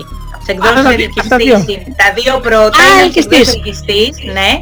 Το πρώτο που βγήκε, το ήσουν πάντα εκεί, διαφέρει πολύ από τα άλλα δύο. Είναι μια ιστορία ε, κοινωνική και αισθηματική. Αφορά δύο παιδιά, 10 χρονών, Μμμ. ε, που το καθένα ζει τη δική του τραγωδία, γνωρίζονται και γίνονται αδερφές ψυχές Μμμ. και κοιτάμε, ε, μ, μας πιάνουν από το χέρι ουσιαστικά και μας δείχνουν τη ζωή τους πώς μεγαλώνουν ε, μέσα από όλα αυτά που περνάνε, ε, πώς ο Ραφαήλ ε, γίνεται ο φύλακας άγγελος της Έλσας, γιατί αυτό είναι το πρωταγωνιστικό ζευγάρι, και πώς ε, η φιλία τους, παρόλο που χωρίζουν, ε, ε, σπουδάζουν σε άλλες πόλεις, πώς η πραγματική αγάπη ε, τα υπερνικά όλα. Όλα. Ε, Αυτό. δίνω, ε, βλέπω, Τόνια μου, ότι έχει- δίνεις πάρα πολύ σημασία στην έννοια της φιλίας και ταιριάζουμε σε αυτό, γιατί και στη Λιβελούλα ε, οι- τα παιδιά αυτά γίνονται αδερφοποιητοί. Ακριβώς. Κάτι που έχω να διαβάσω χρόνια σε βιβλίο. Ε, ε, θυμα- το πιο σημαντικό που θυμάμαι είναι στο Κοζαντζάκι, όπου στο καπετάν Μιχάλη ε, γίνεται αδερφοποιητός με τον Τούρκο, οπότε δεν μπορεί ο ένας να πειράξει τον άλλον. Είναι μια έννοια που έχω χρόνια να ακούσω πραγματικά και από αυτό φαίνεται ότι στην αξία της, φι- την αξία της φιλίας την έχεις πολύ ψηλά. Έτσι δεν είναι; Την έχω πράγματι πολύ ψηλά. Θεωρώ ότι είναι το, σημα- ένα από τα σημαντικότερα πράγματα στη ζωή μας να έχουμε φίλους. Φίλους πραγματικούς, φίλους που χαίρονται με τη χαρά μας και λυπούνται με τη λύπη μας. Σωστά. Ναι. Αυτό, γιατί αυτό είναι πολύ δύσκολο. Πολλοί, πολλοί θα λυπηθούν, αλλά λίγοι θα χαρούν με τη χαρά μας. Αυτό εκεί φαίνεται, ναι. Ε, θεωρώ ότι η φιλία πραγματικά είναι οι συγγενείς που διαλέξαμε. Οι φίλοι. Ακριβώς. Είναι η οικογένεια που διαλέγουμε. Και μάλιστα διάβασα ένα ωραίο τόνια μου κάπου, το θα σ' αρέσει. Λέει ότι αν α, για κάποιο λόγο γεννήθηκε σε μια οικογένεια που δεν είναι κατάλληλη, για να σου ζητήσει συγγνώμη ο Θεός για αυτή την αδικία σου στέλνει καλούς φίλους. Ναι, υπέροχο. Ναι. Πραγματικά. Ε, δεν γι' υπάρχει. αυτό- Η φιλία η πραγματική δεν για μένα. υπάρχει. Δεν είναι, είναι, είναι φοβερό. Είναι φοβερό συνέστημα. Είναι μια σχέση πραγματικά ζωής και πολλές φορές οι φίλοι δεν, δεν σημαίνει ότι θα είσαι κάθε μέρα μαζί. Αλλά ξέρεις ότι αν ένα τηλέφωνο, ένα, ένα τηλέφωνο δρόμος, δηλαδή έλα σε χρειάζομαι και δεν χρειάζεται να πεις τίποτα άλλο. Ναι, ναι. Αυτό. Αυτό. Λοιπόν, επειδή και το τραγούδι το έχω εδώ πάλι στην είδες το πρώτο πράγμα που μου ξέφυγε στην αρχή ήταν για το τραγούδι, τόσο πολύ που μ' άρεσε. Ναι. Ε, έγραψες και τραγούδι Λιβελούλα, το οποίο είναι στο YouTube και θα μπει και στην συνέντευξή μας. Ε, τους στίχους τους έγραψες εσύ, σωστά; Εγώ ναι. Μμμ. Και τη μουσική; Εγώ ναι. Τη μουσική και το τραγούδι είναι ο Λευτέρης ο Κόνιαρης. Μμμ, Ένας φοβερός μουσικός. εξαιρετικός. Ε, η μουσική του είναι δηλαδή πολύ πρωτότυπη, μου φάνηκε ναι. ε, φοβερό όταν το πρώτο άκουσα. Ε, το λάτρεψα γιατί έντυσε τους στίχους με μια υπέροχη μουσική και μια μελωδική φωνή όπως άκουσες. Οπότε αυτό το τραγούδι εγώ εντάξει το λατρεύω για πολλούς λόγους Σωστά. και είναι η έμπνευση πάλι από την ιστορία του βιβλίου. ναι, ναι. Είναι μιλάει καθαρά για αυτή την ιστορία. μου έκανε εντύπωση γιατί ίσως είναι η πρώτη φορά που κάποιος συγγραφέας έχει γράψει τραγούδι για το βιβλίο του. Η αλήθεια είναι ότι δεν είναι κάτι που έχω συνηθίσει και πραγματικά γι' αυτό μου έκανε τόσο εντύπωση και το είπα αμέσως. Είναι πάρα πολύ ωραίο ε, τραγούδι, υπάρχει στο YouTube να πω στους ε, ανθρώπους που μας ακούν και μας βλέπουν, μπορούν να το αναζητήσουν στο YouTube, αλλά εγώ σου είπα θα το συμπεριλάβω και στη συνέντευξή μας, θα παίξει και στη ραδιοφωνική εκπομπή.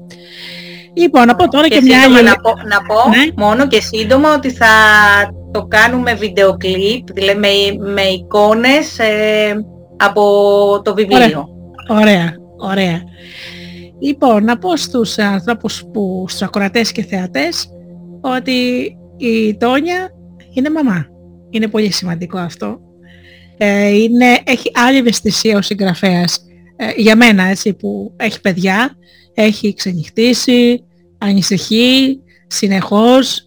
Ε, είναι, η μαμά είναι δουλειά 24 ωρών, 7 μέρες τη εβδομάδα και φόρο ζωής. Και μάλιστα Ισχύει. λένε και ψυχολόγοι και όλας ότι είναι η μοναδική σχέση που υπάρχει στο σύμπαν και δεν κόβεται ποτέ η σύνδεση της μάνας με το παιδί ακόμα και όταν ένας από τους δύο έχει φύγει από τη ζωή. Λοιπόν, είναι πολύ σημαντικό να μας ε, ε, να πω για τα παιδιά σου. Έχεις δύο υπέροχα παιδιά, μια κόρη στην εφηβεία, σωστά; Ισχύει η τρίτη γυμνασίου, η Ευρυδίκη Και ο και μικρός ο Λεωνίδας στην πέμπτη δημοτικού. Ναι. πώς αντιδράνε που η μαμά τους ε, γράφει βιβλία; Τι λένε; Τους αρέσει. Στην αρχή λίγο περίεργα γιατί ε, εντάξει, τους, ε, τους φάνηκε ας πούμε πρωτόγνωρο, δεν έχουν ας πούμε και κάποιο φίλο, λέγανε και το, του ρωτάνε οι φίλοι τους η μαμά σου γράφει και το καμαρώνουν τώρα. ναι. Η αλήθεια είναι το καμαρώνουν. Ναι, οι δασκάλοι τους του λένε η μαμά σου είναι συγγραφέας και τους αρέσει, ναι, τους Τι αρέσει. ωραία. Τους λέω και εγώ τις ιστορίες, μαθαίνουν πρώτοι τους τίτλους, μαμά πες μας την ιστορία, οπότε έχουμε και αυτή τη σύνδεση και θέλω να μαθαίνουν πρώτοι αυτά, Ναι. οπότε ναι. Ναι. Ε, Να υποθέσω ότι λέγατε και παραμύθια όταν ήταν μικρά. Ε, συνέχεια, εννοείται. Ναι, Ναι. είμαι, ξέρεις, αφηγήτρια, οπότε... Και, και όχι όσο- μόνο λέγαμε, Ναι. διαβάζαμε, φτιάχναμε και δικά μας. Α, μπράβο στο. Εγώ μαζί με τα παιδιά, δηλαδή ε, τους έφτιαχνα εγώ, συμπληρώνανε τις εικόνες, ε, συμπληρώνανε τις επόμενες σκηνές, κα- το κάναμε και σαν παιχνίδι. Ε, υπά- δεν υπάρχει πιο δημιουργικό παιχνίδι για ένα παιδί και ξέρεις Ναι, ότι ναι. ε, τα παραμύθια, εγώ τουλάχιστον αφού με α- αφηγείται, τα θεωρώ ε, κατάθεσης ψυχής. Είναι πολιτισμός, είναι ψυχή, η σύνδεσή μας με το θείο. Ε, τα παραμύθια είναι σε ένα πεδίο παγκόσμιο και γι' αυτό Τόνια μου ξέρεις οι παραμυθιακοί τύποι, σίγουρα θα το γνωρίσεις, ότι υπάρχουν παγκόσμια σε όλο τον κόσμο. Δηλαδή θα δεις το ίδιο παραμύθι με, με μια μικρή παραλλαγή ε, στους Ενδιάνους, στους Ίνκας ας πούμε και ξαφνικά θα το συναντήσεις το ίδιο στην Κίνα. Μιλάμε Ισχύει, τώρα ισχύει. για τους αιώνες που δεν υπήρχε ούτε ίντερνετ ούτε τηλέφωνο. Άρα σημαίνει ότι το τραγούδι ταξίδεψε όπως ας πούμε μια πεταλούδα. Έτσι. Πήγε από, Ακριβώς, ακριβώς. από μία ήπειρο στην άλλη. Μπράβο Είναι σου. μαγικές οι ιστορίες. Οι ιστορίες είναι πάντα μαγικές. Γιατί Ναι. πόσοι κάθονται να ακούσουν μια ιστορία, ένας παππούς με τα παιδάκια ας πούμε δεν μαγεύονται. Δηλαδή είναι, Ναι. έχει κάτι το μαγικό πάντα μια ιστορία και πόσο Ναι. μάλλον τα παραμύθια. Οπότε, είναι. πώς θα ισορροπείς Βρετόνια μου, παιδιά, στην εφηβεία, φροντιστήρια, σχολεία και να γράφεις; Και δουλειά. Και να δουλεύω. Γιατί Η ε, αλήθεια είναι ότι είναι δεν- δύσκολο.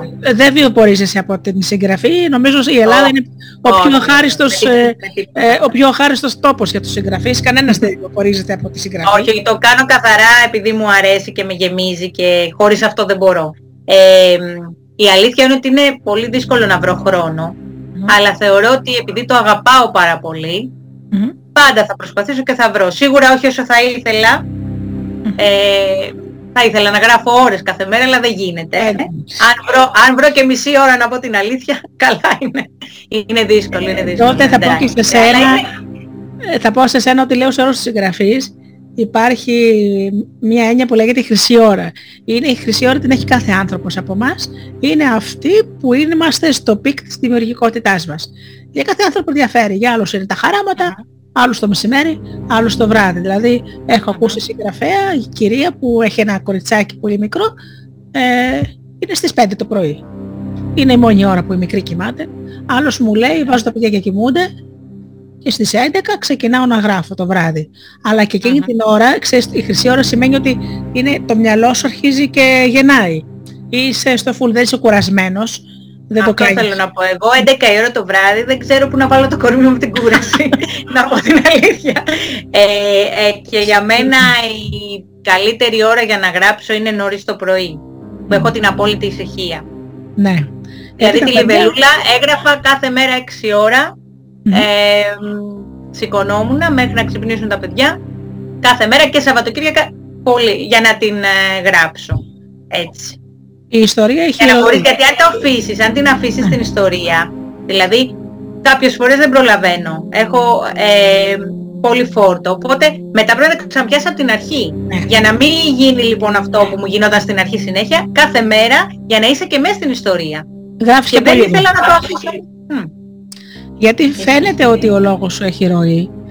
Ε, δεν διακόπτεται κάπου. Δηλαδή η ιστορία κυλάει αβίαστα. Αυτό σημαίνει ότι ήσουν εκείνη την ώρα έγραφες ε, αυ- μία μισή ώρα δεν ξέρω πόσο έγραφες. Ήσουν α, απολύτως συγκεντρωμένη και ξέρεις αυτό που Ναι, λέω ναι. εγώ. Συνήθως οι ιστορίες γίνονται download, κα- κατεβαίνουν εκείνη τη στιγμή και, τη- και τις γράφεις. Ναι, Τώρα που ναι, δεν ναι. κατεβαίνουν, δεν ξέρω. Ναι, η έμπνευση έρχεται από παντού. Αλλά πραγματικά εγώ θέλω, επειδή ό,τι και να γράψω, ακόμη και ένα μικρό κειμενάκι, γιατί έχω πάρα πολλά μικρά κειμενάκια που γράφω, ότι ε, το ζω εκείνη την ώρα. Δηλαδή γίνομαι ο ήρωας και είμαι στην ιστορία και έτσι μ' αρέσει, γιατί αυτό είναι που με γεμίζει, να το ζω. Και ελπίζω βέβαια κατ' επέκταση να το ζουν και αναγνώστες. Αρέσει πολύ. Ε, έχεις κάτι στα σκαριά, ετοιμάζεις κάτι άλλο; Ε, έχω κάτι, αλλά ακόμη δεν γνωρίζω την πορεία του, οπότε δεν μπορώ να πω και κάτι σίγουρα, δεν γνωρίζω ακόμη. Ωραία.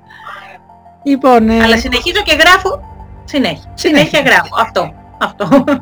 Όποτε έχω χρόνο. γνωρίσαμε λοιπόν σήμερα και τον άνθρωπο Τόνια, γιατί ξέρεις πίσω από κάθε συγγραφέα, από κάθε επαγγελματία κρύβεται ένας άνθρωπος. Και αυτό που μου αρέσει να λέω είναι ότι στην εποχή που ζούμε, όπου έχουμε κρίση αξιών μόνο, και μόνο, όχι μόνο χρημάτων, ε, αυτό που αναζητάμε τελικά είναι άνθρωπος και όχι επαγγελματίας. Ε, δεν σου είχε κάνει εντύπωση να ψωνίζεις από ένα μαγαζί λόγου χάρη γιατί σου αρέσει αυτός που το έχει; Ακριβώς, βέβαια. Να μου τυχαίνεις Εννοείται. συνεχώς. Γενικώς εγώ, εγώ έχω ένα ε, θέμα. Γενικώς μαγεύομαι με τις, ε, πr- με τις σχέσεις των ανθρώπων. Ναι, και εγώ. Ναι. Μαγεύομαι, δηλαδή πραγματικά με ένα, μπορεί με έναν άνθρωπο να δεθείς μέσα στο δεκάλεπτο και με έναν κάποιον άλλο να τον γνωρίζεις χρόνια και να μην έχεις αυτή τη σύνδεση. Σωστά. Ε, γενικώς θεωρώ τις ανθρώπινες σχέσεις ε, κάτι Χτίζονται. φοβερό και πάντα τις ε, παρακολουθώ και πάντα μου αρέσει. Και γι' αυτό μου αρέσει και στα βιβλία μου, στις, στα κείμενά μου να τις, ε, έτσι να δίνω την αξία που πρέπει. Πολύ ωραία. Με μαγεύει αυτό, με μαγεύει αυτό στον άνθρωπο. Ναι, γι' αυτό και εγώ στη, σε κάθε στη γειτονιά μου έχω τον άνθρωπο που αγοράζω τα απορικά μου, το βιβλιοπόλυμο εννοείται, αλίμονο πια, έτσι. Ε, ναι. Σίγουρα ε, θα είναι κάπως πιο φτηνό, να το πούμε έτσι, ένα βιβλίο σε μια μεγάλη αλυσίδα, το παραδέχομαι, αλλά αυτά τα 3-4 ευρώ που ίσως γλιτώσεις κερδίζεις από έναν άνθρωπο το χαμόγελο. Εγώ στην εποχή αυτή, το, το, το, καιρό το δύσκολο της, ε, που ήμασταν κλεισμένοι, ο βιβλιοπόλης που μου έφερε τα βιβλία στο σπίτι. Δεν ήταν υποχρεωμένος να το κάνει ο άνθρωπος. Ακριβώς. Είναι οι διαπροσωπικές σχέσεις που, έχουν, που κάνουν τη διαφορά και ίσως. Τον έπαιρνα τηλέφωνο και πριν κλείσει και μάλιστα μια μέρα είχε έρθει με την κορούλα του κιόλας, 6 χρονών, ε, για να μου φέρει το βιβλίο. Δηλαδή θέλω να πω ότι τα 15 ίσως ευρώ που ίσως του έδαινα, τα 15, τα 30 αν θες, μπορεί να μην περιελάμβαναν μέσα και να μου το φέρει στο σπίτι, αλλά αυτός θεωρούσε ότι θέλει να έχει με τον πελάτη του μια επαφή. Και γι' αυτό τιμώ αυτές τις σχέσεις, έτσι, πάντα. Και να σου πω και κάτι, δεν σου κάνει και καλύτερη δουλειά. Δεν χάνεις τόσο ωραία πράγματα, δεν χάνεις τόσο σπουδαία πράγματα. Και όπου πολλά κερδίζεις παρά χάνεις. Άλλωστε δεν είναι, η αξία του χρήματος δεν είναι μπροστά στις σχέσεις, τίποτα. Ναι, σωστά. Λοιπόν, Τόνια μου, ε, επειδή γνωρίζω ότι είσαι μαμά και έχεις να υποχρεώσεις αυτή τη στιγμή που τρέχουν, θα ήθελα να μοιραστείς ε, μία φράση, κάτι ας πούμε σαν επιμήθειο στην συνέντευξή μας, αυτό που ο κάθε άνθρωπος που θα σε δει και θα σε ακούσει θα πάρει μαζί του από την Τόνια Κοντοπούλου. Τι θα ήθελες να επικοινωνήσεις με τον κόσμο; Ίσως μια φράση, δύο φράσεις, ξέρεις. Είναι μια φράση που μου αρέσει πάρα πολύ από τον Φόρ που λέει ότι είτε πιστεύεις ότι μπορείς είτε ότι δεν μπορείς, έχεις δίκιο. Ακολουθήστε τα όνειρά σας. Αυτό έχω να πω. Ναι. Ε, αυτό λέω στα παιδιά μου και αυτό λέω και σε μένα γιατί εγώ το ακολουθώ το όνειρό μου. Μην παρετήσετε, μην απογοητεύεστε και να... αυτό, ακολουθήστε τα όνειρά σας. Η ζωή είναι πολύ μικρή για οτιδήποτε άλλο. Σωστά. Και μου αρέσει και εμένα, έχω διαβάσει για αυτόν τον χαρισματικό επιχειρηματία. Φαντάζομαι αυτόν εννοείς, έτσι δεν είναι; Αυτόν εννοώ, ναι, ναι, ναι. Και μάλιστα Αυτή η φοβερή φράση μου έχει... Ε, σε ένα σεμινάριο την είχα ακούσει, έχω κάνει πολλά σεμινάρια αυτοανάπτυξης. Σε ένα από αυτά λοιπόν ο συγγετής μας είπε υπάρχει ένας μηχανισμός μέσα στο κάθε ανθρώπινο εγκέφαλο που λέγεται μάλιστα κύριε, μάλιστα κυρία. Δηλαδή λες ας πούμε, ξέρεις κάτι αδύναμο να το καταφέρω. Μάλιστα κυρία μου. Συμφωνεί. Ή θα το καταφέρω όπως και να έχει. Μάλιστα κυρία μου. Εσύ το κανονίζεις. Αυτό ακριβώς. Αυτό τα όρια σου δεν Πρέπει να το πιστέψεις. Πρέπει πρώτα να το πιστέψεις. Αν το πιστέψεις... Και γι' αυτό χαίρομαι τους μου που ας το πούμε σε κάποια προχωρημένη ηλικία, γιατί τα όνειρα δεν έχουν ηλικία. Ξαφνικά βλέπεις να, να όπως ο Χάλεπάς, ε, ξέρεις ότι η τραγική του ιστορία έπασχε από μια βαριά ψυχιατρική νόσο. Είχε μια πολύ σκληρή μητέρα. Με το που πέθανε η μητέρα του την ίδια μέρα δεν ακολουθεί την κηδεία. Κλείνεται στο υπόγειο και αρχίζει και δημιουργεί δηλαδή αν δεν υπήρχαν λέγανε ότι αν δεν υπήρχε αυτό το κενό που σταμάτησε το μυαλό του αυτά τα 40 χρόνια από τότε που έφτιαξε την κοιμωμένη του Χαλεπά που είναι στο πρώτο νεκροταφείο μέχρι σε 40 χρόνια μετά που άρχισε μια δεύτερη δημιουργική περίοδο λέει φαντάσου τι θα έφτιαχνε αυτός ο άνθρωπος αν δεν ήταν για κάποιο χρονικό διάστημα αυτό ο, ο τρελός του χωριού. Έτσι. Ναι, ναι, ναι. Ξαφνικά, μετά τα 60, άρχισε η δεύτερη δημιουργικότητα. Ίσως όμως είναι και η κατάλληλη στιγμή στη ναι. ζωή σου που έρχεται αυτό το κλικ και ξεκινάς. Ποτέ δεν ξέρεις, ναι. Ναι. Μπορεί Πολύ να είναι και αυτό. Ελπίζουμε να μας, ε, να μας χαρίσεις και άλλο βιβλίο, δηλαδή οι εκπομπές σε περιμένουν. Μόλις Ελπίζω λοιπόν, και εγώ. φτιάξεις και το άλλο, Αλήθεια, να ρωτήσω κάτι άλλο που το έχω έτσι περίεργη, επειδή είσαι πολύ δοτικός άνθρωπος. Έχεις πειραματιστεί στο να φτιάξεις κάποιο παιδικό βιβλίο, κάποιο παραμύθι, να το εκδώσεις ενώ, όχι αυτό που έπαιζες με τα, με τα παιδιά. Ναι. Να σου πω την αλήθεια, μου το έχουν πει πολύ αυτό, δεν ξέρω γιατί, ότι θέλω να... Ε, δεν, ε, δεν έχω φτιάξει παραμύθι. Έχω φτιάξει, αλλά δεν το έχω σε διαδικασία να το εκδώσω, ακόμη. Ναι, ναι. Ακόμα. Ε, ωστόσο, θεωρώ και τη Λιβελούλα ένα παραμύθι για μεγάλους. Ναι. Ε, γενικώς, εντάξει, τα λατρεύω τα παραμύθια. Ε, θα ήθελα όμως κάποια στιγμή να το κάνω. Έχω κάποιες ιδέες. Στο εύχομαι, στο εύχομαι. Γιατί μου λες τώρα, φτιάχνατε παραμύθια με τα παιδιά, φαντάσου τώρα, όλο αυτό το υλικό, ας πούμε, αν το είχες κρατήσει κάπου, να φτιάχνεις περίεργες ναι. ιστορίες ε, ναι, ναι. Παρέ, ε, παρεούλας έχει εδώ. Έχουμε και μερικά, ναι. ε, μερικές σημειώσεις, αλλά έχουν και τα έχω στο μυαλό μου. Με αυτούς τους δράκους ειδικά έχουμε πάρα πολλά. Ο δράκος Καλούς δράκους. ξέρεις. Στα παραμύθια υπάρχει Ναι. συγχρονισμός. Δεν είναι τόσο απλά τα πράγματα όσο κάποιοι νομίζουν. Ο, ναι, ναι, ακριβώς. Η Βασιλόπουλο που σε παίρνει πάνω στο άλογο, ούτε Βασιλοπούλα, αυτά είναι όλα ε, συμβολισμοί. Ο Εμείς Δράκος- κάναμε τα δρακα... δρακάκια, Ναι. κάναμε δρακάκια μικρά με τα ονόματα των παιδιών και μετρούσαμε τις περιπέτειες. ναι, Ωραία. αυτό το κάναμε συχνά. Λοιπόν, Τόνια, μου θέλω να σε ευχαριστήσω θερμά για αυτή την ωραία συνέντευξη. Ε, Και εγώ θα πάρα σ- πολύ. Θα, σε- θα σου πω πότε θα ε, βγει στον αέρα και στο YouTube και το ωραίο τραγούδι θα το, αναλα... θα το αναλάβω. Δηλαδή θέλω να, μετα- να το μεταδώσω γιατί είναι τόσο ωραίο και τόσο τρυφερό που πιστεύω σε κάθε Ευχαριστώ άνθρωπο πάρα πολύ. που, ένθι- που έχει ευαίσθη- ευαισθησία στην ψυχή του, αυτό που λέω εγώ η παιδική ψυχή, ε, θα του αρέσει πολύ. Ναι. Ευχαριστώ πάρα πολύ για όλα Γεωργία μου. Σου εύχομαι καλή συνέχεια σε όλα αυτά τα όμορφα που κάνεις Ευχαριστώ πολύ. και Έγινε. θα τα πούμε σύντομα. Καλό σου βράδυ. Καλό βράδυ.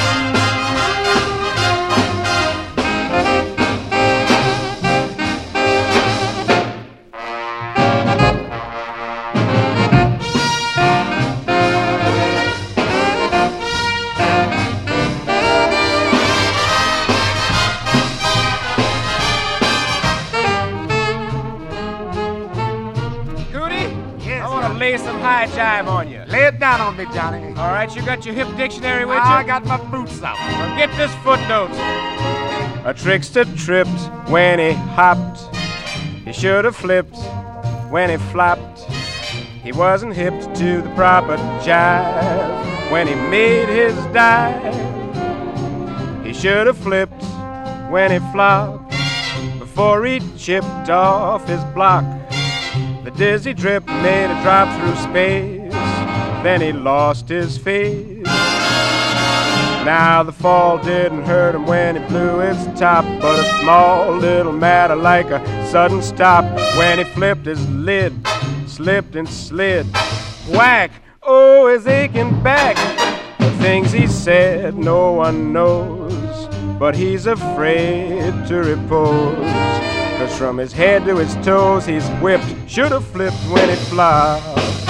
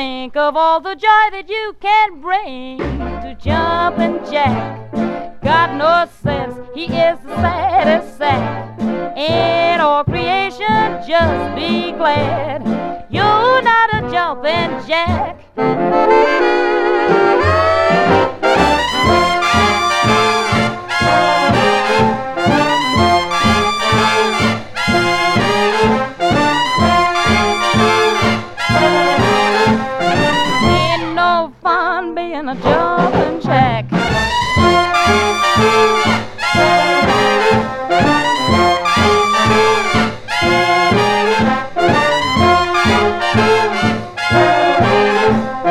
Just be glad you're not a jumping jack. All you got to do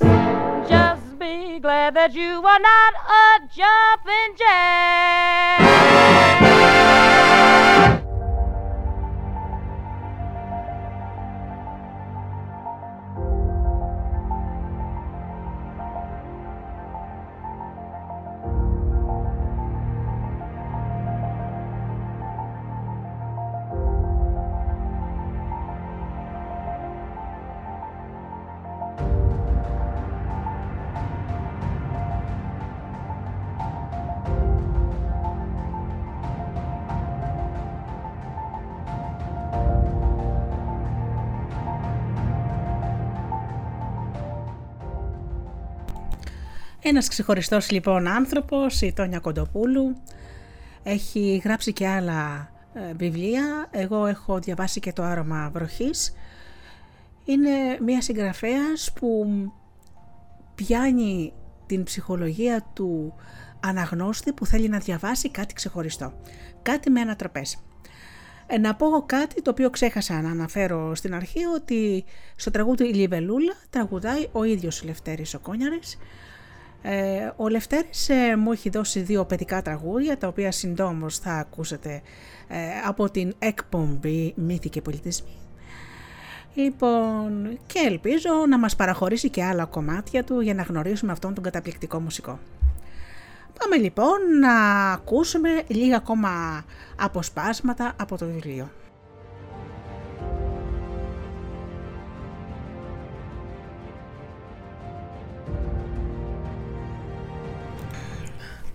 Την ίδια μέρα το απόγευμα αποδέχτηκε με θέρμη τους τρεις επίδοξους εξερευνητές. Η λάμψη στα μάτια τους υποδήλωνε τον άκρατο ενθουσιασμό τους. Ω ναι, ήταν οι κατάλληλοι. Ένας μπουφές με διάφορα θεσπέσια γλυκά και μεζέδες, καφέδες αναψυκτικά και ένα κρασί από τα δικά του τα φίλια, που εμφιάλωνε λίγο έξω από την πρωτεύουσα, αποδείκνυε την πρόθεσή του να περιποιηθεί τους επισκέπτες του. Αλλά τα αγόρια μαγεύτηκαν από τον περίγυρο της αίθουσας, όπου χάρτες θησαυρών σε μορφή πινάκων συνέθεταν ένα σκηνικό ανακαλύψεων. Ράφια γεμάτα με κάθε λογής αναμνηστικά και μία συλλογή από πηξίδες με ιδιαίτερα σχέδια, χρυσοπήλκητες, ασημένιες, ξύλινες και πολλές άλλες, 20 στο σύνολο, που όπως τους εξήγησε ο διοκτήτης τους έκανε 10 χρόνια να τις μαζέψει, ταξιδεύοντας απ' άκρη σ' άκρη αυτή της, γη- αυτής της γης. Το ενδιαφέρον των παιδιών άναψε για τα καλά και ούτε που κατάλαβαν τον τρόπο που τους κοιτούσε και ειδικά τον Άρη. Τον φανταζόταν με τη Λιδία και τον έπιανα μόκ. Αλλά είχε την εμπειρία και τη σοφροσύνη να το κρύψει. Λοιπόν, αγαπητά μου παιδιά, λίγες ημέρες έμειναν μέχρι να κλείσουν τα σχολεία και να σας στείλω στην αποστολή που σας υποσχέθηκα και που τόσο ονειρεύεστε. Έγραψαν θετικά και οι τρεις. Πρώτα όμως θα σας αναθέσω μια δουλίτσα εδώ, στο νησί σας. Τον κοιτούσαν αμήλυτη. Αν η υπομονησία είχε φωνή, θα ούρλιαζε μέσα από τους. Ξεκλείδωσε ένα σιρτάρι και έβγαλε από μέσα ένα χάρτη. Ο περίγυρος ήταν γαλάζιος και έγραφα πάνω Μεγάλος Γαλάζιος. Τι σημαίνει αυτό, ρώτησε ο Δαμιανός. Κανείς δεν ξέρει, απάντησε ψέματα ο άλλος άντρας. Δεν έχει όμως σημασία, αυτός ο χάρτης ξέρετε τι δείχνει. Το νότιο τμήμα του νησιού, απάντησε ο Ρέστης στην επερχόμενη ερώτηση. Μπράβο, έβγε, είστε καταπληκτικοί. Και τώρα ακούστε με προσεκτικά. Για αυτή την αποστολή χρειάζομαι χεμήθεια. Φυσικά. Θέλω να μου βρείτε τρία μικρά χρυσά ποτηράκια με σκαλισμένα κάπου γράμματα επάνω τους. Τα τρία παιδιά γούρλωσαν τα μάτια. Αλλά ευτυχώς ο οικοδεσπότη δεν τους είδε γιατί εκείνη τη στιγμή γύρισε προς το γραφείο του και έβγαλε ένα συμβόλαιο για να υπογράψουν τα παιδιά. Ήθελε να το κάνει να δείχνει επίσημο. Σαν να συνεννοήθηκαν με τα μάτια, δεν έδειξαν την έκπληξή τους και ευτυχώς το κατάφεραν. Έκαναν τους ανήξερους. Ήδη όμως στο μυαλό τους προσπαθούσαν να χωρέσουν και να μαντέψουν τι ακριβώς είχαν ανακαλύψει. Τόλμησε ο Άρης. Τι ακριβώς είναι αυτά τα ποτηράκια, πρέπει να γνωρίζουμε κάτι σχετικό με αυτά που θα μας βοηθήσει στην αναζήτησή μας. Ρώτησε σχεδόν αδιάφορα. Υπάρχουν πολλές δοξασίες γύρω από αυτά. Δεν τις γνωρίζω όλες, ούτε αν κάποια από αυτές περιέχει ψήγματα αλήθειας. Δεν μπορώ να σας αποκαλύψω κάτι άλλο, λυπάμαι. Ενώ στην πραγματικότητα δεν λυπόταν καθόλου και ούτε πρόκειται φυσικά να αναφέρει το παραμικρό. Στα βλέμματα των παιδιών φάνηκε απογοήτευση, κυρίως γιατί καίγονταν να μάθουν, αλλά δεν το συνέχισαν. Θα έβρισκαν μόνοι τους τη λύση. Υποσχέθηκαν ωστόσο ότι αύριο κιόλας αμέσως μετά το σχολείο θα ξεκινούσαν την αναζήτηση, αφού ευτυχώς πήραν τη διαβεβαίωση ότι το αποτέλεσμά της δεν θα επηρέαζε υποδονή το δώρο τους. Φεύγοντας από εκεί, πήγαν κατευθείαν στην αγαπημένη τους πλέον σπηλιά, εκεί όπου είχε αρχίσει η καριέρα του εξερευνητή που τόσο πολύ λαχταρούσαν. Έπρεπε να δουν τι θα κάνουν. Αποφάσισαν να μην αναφέρουν τίποτα στον εφοπλιστή, τουλάχιστον μέχρι να μάθουν περισσότερα. Παιδιά, δεν τον εμπιστεύομαι. Ούτε εγώ. Κρύβει κάτι πονηρό, κάτι στα μάτια του, μου θυμίζει τον Νικόλα, βρε αδερφιά. Μια κακή αέμφυτη. Δεν ξέρω. Συμφώνησαν να αποκρύψουν τα γεγονότα. Επίσης, σε περίπτωση που κάποιος ε, βαλμένος από τον Νικολάου τους παρακολουθούσε, θα έπαιρναν το χάρτη και θα ξεκινούσαν για την κάλπη και πια αναζήτηση. Η Λιδία είχε σκάσει από το κακό της. Τον ήθελε τον Άρη, αλλά πιο πολύ ήθελε τη δική της δόξα, τη δική της προβολή και εννοείται τη δική της καλοπέραση. Είχε υποσχεθεί στον εαυτό της να τον κάνει να την παρακαλάει, να τον κάνει του χεριού της, όχι μόνο αυτόν, αλλά και όλους τους άντρες που θα εμφανιζόταν στον δρόμο της. Θεωρούσε τον εφοπλιστή ως την πιο δύσκολη περίπτωση, αλλά γνώριζε την ομορφιά της. Έβλεπε άλλωστε τις λάγνες του ματιές και ήταν σίγουρη ότι στο μέλλον θα τον συγκινούσε. Μαγεύτηκε από τα πλούτη του, παρόλο που δεν της είχε λείψει ποτέ τίποτα. Αυτός ο άντρας είχε δύναμη. Έμπαινε κάπου και γέμιζε το χώρο με την επιβλητική του παρουσία. Ω ναι, κάποτε θα γινόταν δικός της. Πού να ξέρε ότι η ίδια σκέψη κυβερνούσε και το δικό του μυαλό. Αφού οι τρεις τους έδειχναν ότι έκαναν τα πάντα για να βρουν αυτό που έψαχναν, πήγαν απογοητευμένοι στον Νικολάου. Δεσπιστία εμφανίστηκε στο πρόσωπό του. Μα είμαι σίγουρος ότι κάπου βρίσκονται. Δυστυχώς, βάσει του χάρτη δεν μπορέσαμε να βρούμε τίποτα παρά μόνο αυτό, είπε ο Άρης και έβγαλε από την τσέπη του ένα μεταγιόν με μια πλατινιά αλυσίδα και μια γαλάζια καρδιά να κρέμεται από αυτήν. Ο μεγαλύτερος άντρας γούρλουσε τα μάτια. Είχε ακούσει αυτό το κόσμημα, αλλά το είχε αντικρίσει μόνο σχέδιο σε ένα παλιό ημερολόγιο που φύλαγε ως κόρη οφθαλμού. Συμβαίνει κάτι, τον ρώτησε ο Ρέστης.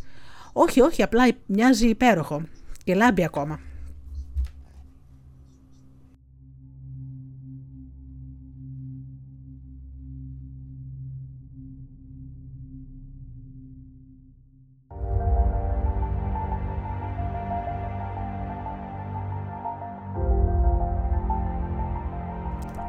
Αυτή τη φορά η δυσπιστία άλλαξε το πρόσωπο και ζωγράφισε τα μάτια των τριών νέων.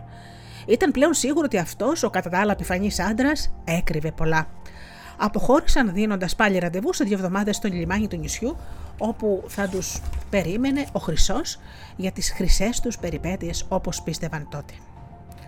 Ο Άρης με τη Λιδία είχαν ανάψει φωτιά στην αγαπημένη τους παραλία, είχαν προμηθευτεί και ένα μπουκάλι κόκκινο κρασί και διάφορα φρούτα και κάθονταν αγκαλιασμένοι αγνατεύοντας την ήσυχη θάλασσα. Όταν η κοπέλα έφτασε στο ραντεβού τους, ήταν αποφασισμένη. Προκλητική, δροσερή και πανέμορφη, είχε δανειστεί ένα κατακόκκινο κραγιόν της μητέρας της και είχε φορέσει ένα κατάλευτο κοντό φόρημα.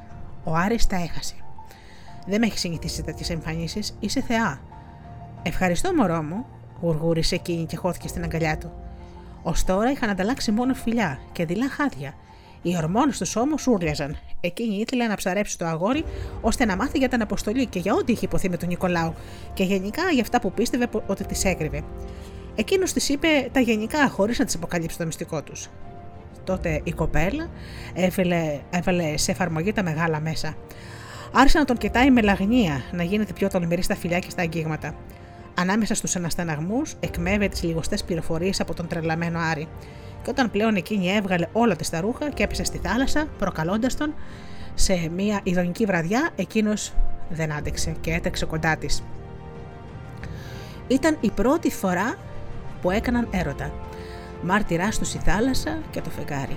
Συναπερμένοι και οι δυο, ο ένας για τον άλλον, από, από τον γλυκό πιωτό της αγάπης, από τα νιάτα τους και από τον πρωτόγνωρο πόθο. Ο Άρης την αγάπησε ακόμη πιο πολύ και εκείνη θεωρούσε πως πια θα τον χειραγωγούσε εύκολα. Πόσο δίκιο είχε. Όταν εκείνος τρυφερά τη σκέπασε με μια λεπτή κουβέρτα και εκείνη χανόταν στην αγκαλιά του, της τα όλα.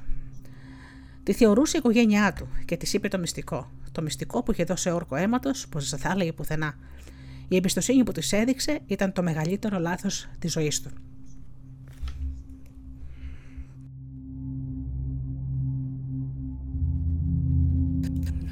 Την επόμενη μέρα, μεθυσμένο σχεδόν από το γλυκόπιο το κρασί και το ακόμη πιο γλυκόπιο το κορμί της Λιδίας, δεχόταν αδιαμαρτύρητα τα πειρά των φίλων του.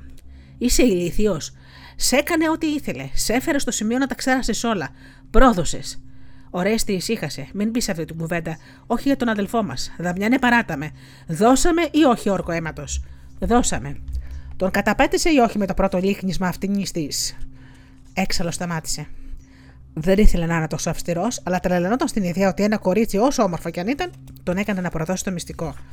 Ο υπέτειος που λίγη ώρα πριν ομολόγησε την πλακία του, όπως όπως ο ίδιος την αποκάλεσε και ζήτησε και συγγνώμη κιόλας. Χίλιες φορές τώρα έμεινε αμήλυτος. Σκεφτόταν τόσα πράγματα. Αδέλφια, ό,τι και να πείτε, έχετε δίκιο. Έκανα ό,τι μισούσα. Πρόδωσα τους φίλους μου. Για μια γυναίκα. Δεν ξέρω πώς τα κατάφερε ή μάλλον ξέρω. Ήταν συγκλονιστική. Οι δύο φίλοι τον παρατηρούσαν με σκεπτικισμό. Ήταν η πρώτη φορά στη μακρόχρονη φιλία τους που τσακώνονταν. Για μια γυναίκα. Μια γυναίκα ράχνη. Φίλε, άκου. Πες ότι σε καταλαβαίνουμε. Χμ, αντέδρασε ο Ρέστης. Ο Δαμιανός που λειτουργούσε πάντα ως πυροσβέστης σε όλες τις εψημαχίες συνέχισε απαλά. Έκανες φλακία. Δεν είσαι ο πρώτος και σαφώς δεν θα είσαι ο τελευταίος που παραδίνεσαι στα θέλγητρα μιας γυναίκας. Θέλω όμως να κατανοήσεις την επιμονή της Λιδίας. Της ίδιας της κοπέλας που θύμωσε που δεν την πήρε στην ομάδα. Της ίδιας που πειράχτηκε που δεν, δεν την πήρε στην ταβέρνα και της ίδιας που διπνούσε με τον Νικολάου. Που έχει μεγαλώσει στη κλειδί. Που έχει ανατραφεί σαν πριγκίπισσα. Και που θέλει εσένα ένα από τα πιο όμορφα και ενδιαφέροντα αγόρια του σχολείου. Αυτό το τελευταίο εσύ το σκέφτηκες. Ελάφρυνε το κλίμα και γέλασαν και οι τρεις. Όχι, για την ακρίβεια, αυτά είναι τα λόγια της Δανάης, πετάχτηκαν οι δύο άλλοι. Της αδερφής μου της Δανάης. Ναι, κοίτα φίλε, υποσχέθηκα να μην πω τίποτα. Άλλωστε είναι τόσο χαριτωμένη. Μια μέρα λοιπόν που ήρθε σπίτι να φέρει κάτι κουλουράκια για τη μαμά μου, πιάσαμε κουβέντα.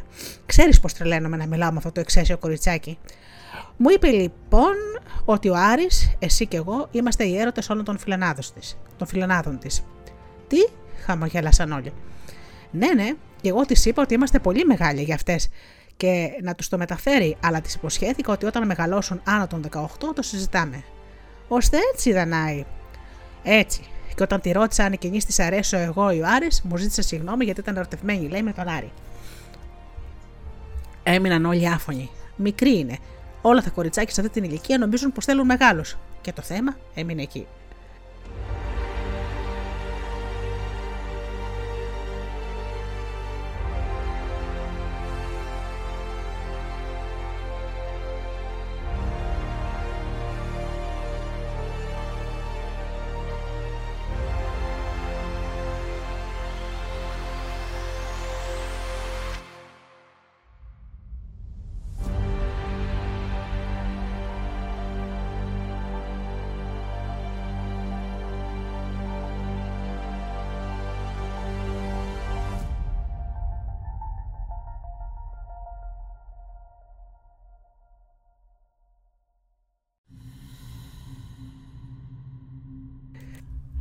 Λοιπόν, στο προκείμενο, πόση ζημιά έκανες; Ο Άρης κατέβασε το κεφάλι.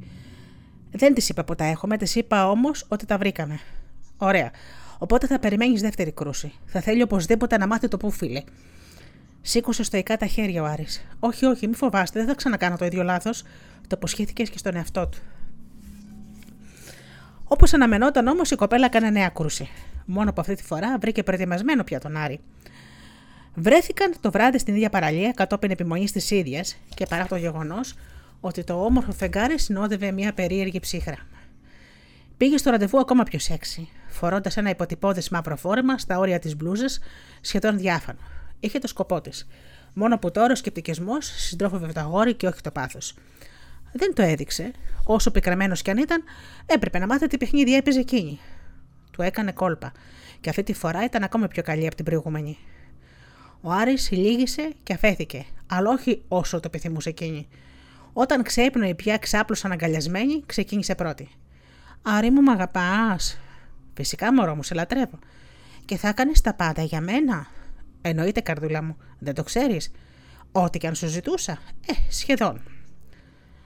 Πήρε μια παραπονιάρη κρυμάτσα. Σχεδόν, γιατί αγάπη μου. Κοίτα, φόνο δεν θα έκανα ούτε για σένα ούτε για κανέναν άλλον. Γέλασε έντονα και λαμπερά. Με πειράζεις, ε, δεν θα σου ζητούσα ποτέ κάτι τέτοιο.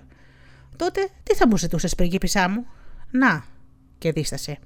Η φαντασία μου με οδηγεί σε παραμύθια σε τόπους μακρινούς. Τι εννοείς; Από τότε που μου είπες για το θησαυρό που ανακαλύψατε, ένα θέλω να τον δω. Ο νεαρός άντρας γούρλωσε τα μάτια. Μια κρυμάτσα απογοήτευσης σκίασε τα πανέμορφα χαρακτηριστικά του. Ευτυχώς εκείνη ήταν ακουμπισμένη απαλά στο στέρνο του και δεν είχε ευθεία επαφή με τα μάτια του. Δεν είδε την αντάρα που σκίαζε. Γιατί δεν μιλάς, καλέ μου. Γλυκιά μου δεν γίνεται να δεις το θησαυρό, αλλά ούτε και να μάθει κανείς για την έβρεσή του. Μα γιατί, γιατί, γιατί έχω ορκιστεί και ότι εκτός αυτού είναι πολύ καλά κρυμμένος. Έλα, δεν θα κάνεις μια εξαίρεση ούτε για τη γυναίκα της ζωής σου; Ο Άρης κρατήθηκε για να μην ξεσπάσει. Ένιωθε την προδοσία να τον τυλίγει, παρόλο που τα σημάδια της δεν ήταν ακόμα τόσο όρατα. «Όχι μωρό μου δεν γίνεται», είπε και έκανε να σηκωθεί. Εκείνη όμως καρφάλωσε πάνω του, χαρίζοντάς του ειδονή για άλλη μια φορά με σκοπό να τον πείσει. Αυτό δεν έγινε παρόλο που εκείνος παρασύρθηκε από το πάθος του. Η Λιδία όμως δεν το έβαζε κάτω. Υποσχέθηκε στον εαυτό τους να ξαναπροσπαθήσει. Είχε μια ολόκληρη εβδομάδα πριν τα τρία παιδιά ξεκινήσουν το ταξίδι που τους είχε τάξει ως δώρο Νικολάου. Με τη σκέψη του μεσήλικα άντρα, μια φοβερή ιδέα έρθει στο πονηρό μυαλό της. Άλλος ένας άντρας που θα έπρεπε να υποταχθεί. Πολλοί θα αναρωτιόνταν στο μέλλον το πώς αυτό το φαινομενικά αθώο ανήλικο κορίτσι είχε μετατραπεί σε μια γυναίκα αράχνη. Το παρόν της όμως έκρυβε πόθο, όχι μόνο για το αγόρι της, αλλά κυρίως για την νίκη της. Ήθελε οπωσδήποτε να νικήσει την τριάδα. Μισούσε σχεδόν τους άλλους δύο. Γιατί ο Άρης τους έβαζε πάνω από αυτήν. Πριν τον Νικολά όμως, όφιλε να δράσει αλλιώς.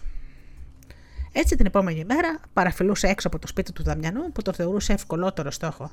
Και όταν οι γονείς του αποχώρησαν για μια δουλειά, εκείνη έχοντας φορέσει ένα από τα γνώριμα πια κοντά φορεματάκια της που άφηνε λίγα στην ούτως ή άλλως αχαλήνω τη φαντασία των αγοριών, χτύπησε το κουδούνι.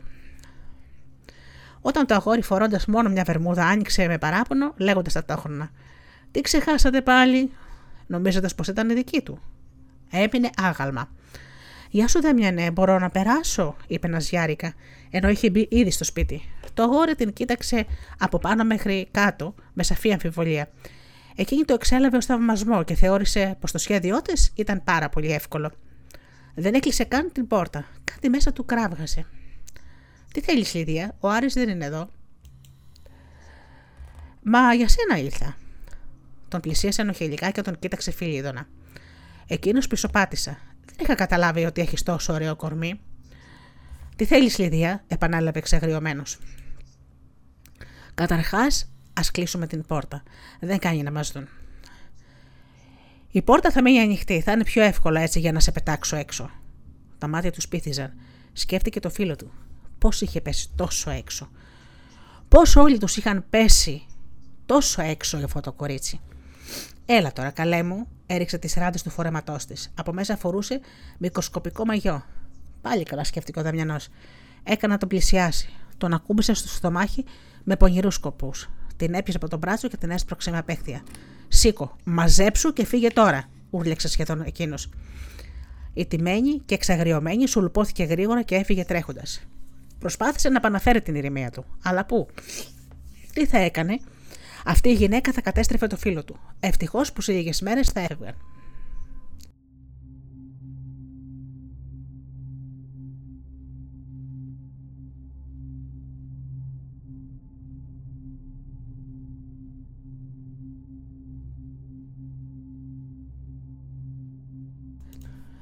Να του το έλεγε, θα συμβουλευόταν τον Ορέστη, ο οποίος ήταν και ο επόμενος στόχος της. Το μυαλό της δούλευε περτοδό. Ο Ορέστης ήταν πιο δύσκολος σε όλα του. Έτσι τον είχε αξιολογήσει. Ήθελε πιο πονηρούς χειρισμού. Μια ιδέα έλαμψε στο κεφάλι της. Αυτό ήταν. Διέρη και βασίλευε. Χαμογέλασε φιλίδωνα στον εαυτό της το βράδυ, θα έθετε το σχέδιό της σε εφαρμογή.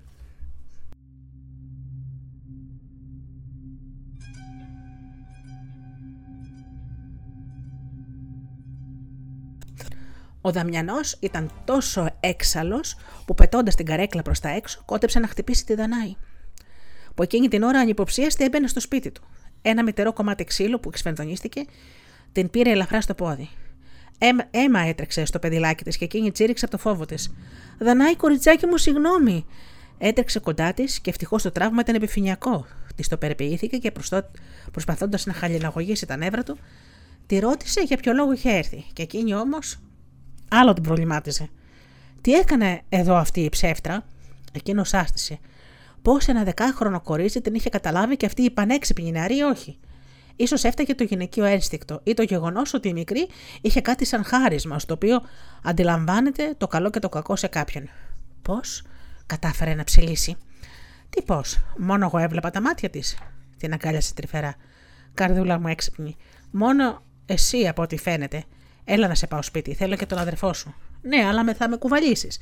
Με τραυμάτισες βαριά. Άσε που θα σκάσουν όλες οι φίλες μου, αν με δουν σαν πριγκίψα στην αγκαλιά σου. Αν και θα προτιμούσες τον Άρη, έτσι.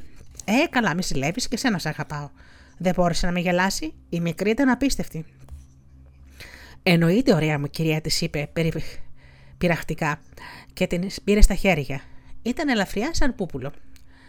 Και είχε δίκιο σε αυτό που του είπε. Σε λίγα μέτρα που χώριζαν τα σπίτια, τα δύο κοριτσάκια άρχισαν να ουρλιάζουν μόλις την είδαν. Η αθωότητα σκέφτηκε. Και τους έκλεισε το μάτι, χαρίζοντάς τους ένα λαμπερό γλυκό χαμόγελο. Οι μικρές πήδηξαν περιχαρεί.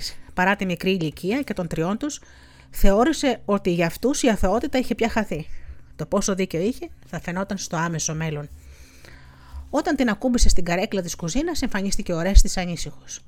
Του εξήγησε ότι είχε γίνει αναφερόμενος μόνο στο δεύτερο κομμάτι της ιστορίας και το έκανε νόημα να μείνουν μόνοι.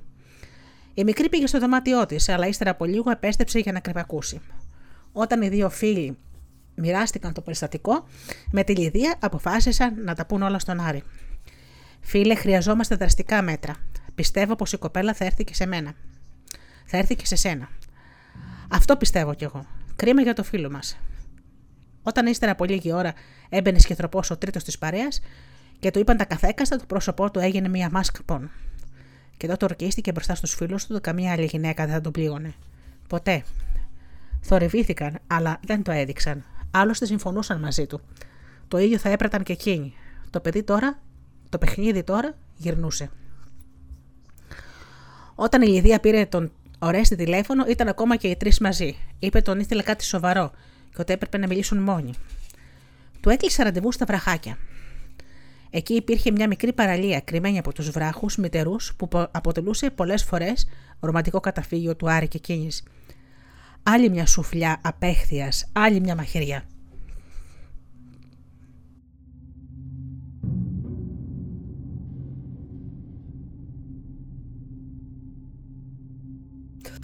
Όταν το βράδυ εμφανίστηκε μπροστά του με την πιο σεξι από όλες τις εμφανίσεις της, ο σκοπός της πια ήταν κάτι παραπάνω από εμφανής. Λοιπόν, ήρθα κρυφά από το φίλο μου, όπως μου ζήτησες. Τι σοβαρό έχεις εσύ να μου πεις; Έκανε πως δίσταζε. Έπαιζε άψογα το ρόλο της, ή έτσι θεωρούσε. Ο αρέστης κρατιόταν για να μην την κοπανίσει. Την εκνεύριζε η ηθοποιία της, το σκέρτσο της, η γνώση της ομορφιάς της, το θράσος της, αλλά δεν έδειξε τίποτα. Να πήγα το μεσημεράκι από το Δαμιανό να βρω τη μαμά μου που κάτι την ήθελε η δική μου και δεν τολμώ να σου το πω. Δεν τολμώ να το πω στον Άρη, μου ρίχτηκε. Το αγόρι κοκάλωσε. Αυτό το προχωρούσε πολύ. Πίσω από το μεγάλο βράχο, ο Άρης προσπαθούσε να συγκρατήσει το δαμιανό και του έκανε νόημα. Ήθελε να δει μέχρι πού θα το τραβούσε. Η πίκρα της προδοσίας τον αγκάλιασε. Τι, έκανε ο Αρέστης. Εκείνη σε μια παράσταση για μία ε, άρχισε να δακρύζει, πλησιάζοντάς τον ταυτόχρονα και δείχνοντας ευάλωτη έτοιμη να παρηγορηθεί. Εκείνος έπαιζε το παιχνίδι της. Είχαν συμφωνήσει όσο και να τον αναδιάζει αυτό. Ω, έλα καλή μου, όλα θα πάνε καλά. Τόλμησε, ίσως επειδή, είναι πειρα... επειδή είσαι πειρασμός.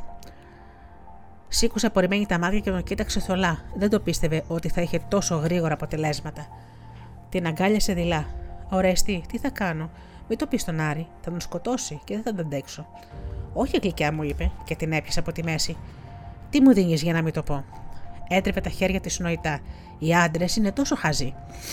Τι θα ήθελες, είπε εκείνη, και έριξε για μια ακόμη φορά την τυράντα της, με μια πολύ γνώριμη πλέον κίνησή της. Αλλά θέλω κάτι κι εγώ. Αλήθεια, τι, ό,τι πεις μωρό μου. Χαμογέλασε φιλίδωνα, άρχισε να τον φυλάει στο λαιμό και εκείνος πισωπάτησε. Θέλω να μάθω για το θησαυρό. Μα φυσικά θα στα πω όλα. Έκανε πως χανόταν στα χάδια της, μέχρι που ακούστηκαν χειροκροτήματα.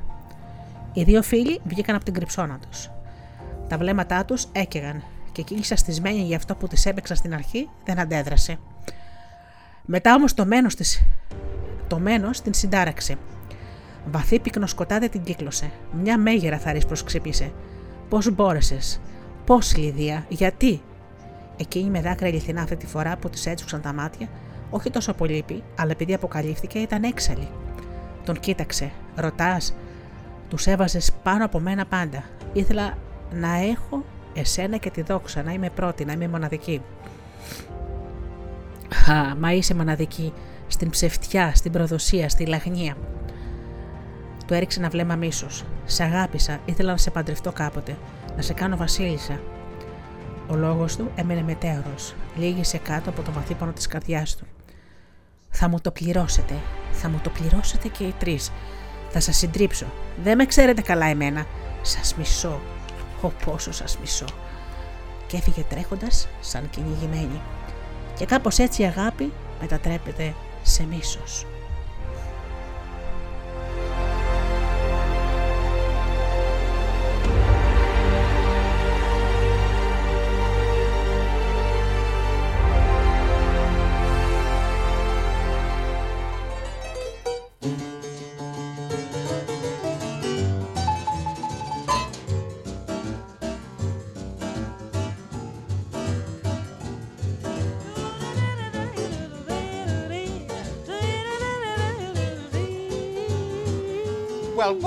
Say, baby? You look ready as Mr. Freddy this black. How about you and me going spinning at the track? What's that, homie? If you think I'm going dancing on a dime, your clock is ticking on the wrong time. Well, what's your pleasure, treasure? You call the plays, I'll dig the ways. Hey, Daddy-O, I'm not so crude as to drop my mood on a square from way back. I'm in there and have to dig life with father, and I mean father slack. Well, baby, your play gives my wig a solid flip. You snap the whip, I'll make the trip. Well, lace up your boots and we'll broom on down to a knocked out shack on the edge of town. There's an eight-beat combo that just won't quit. Keep walking till you see a blue light lit. Fall in there and we'll see some sights at the house of blue lights. There's fryers and broilers and Detroit barbecue ribs, but the treats is when they serve you those fine eight beats. You want to spend the rest of your brights down at the house, the house of blue lights.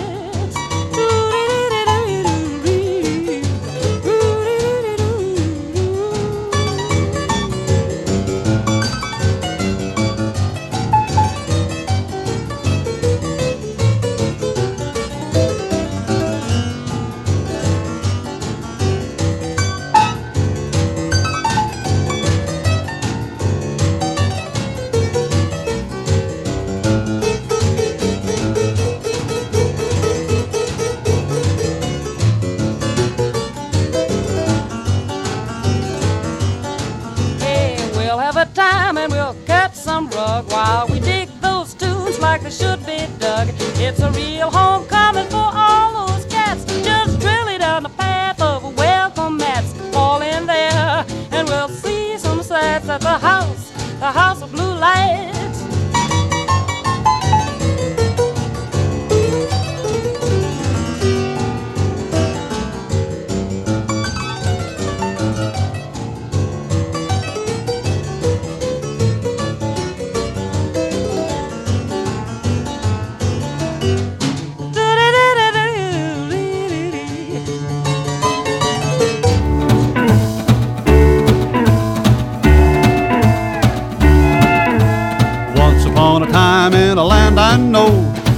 a little freight train very slow.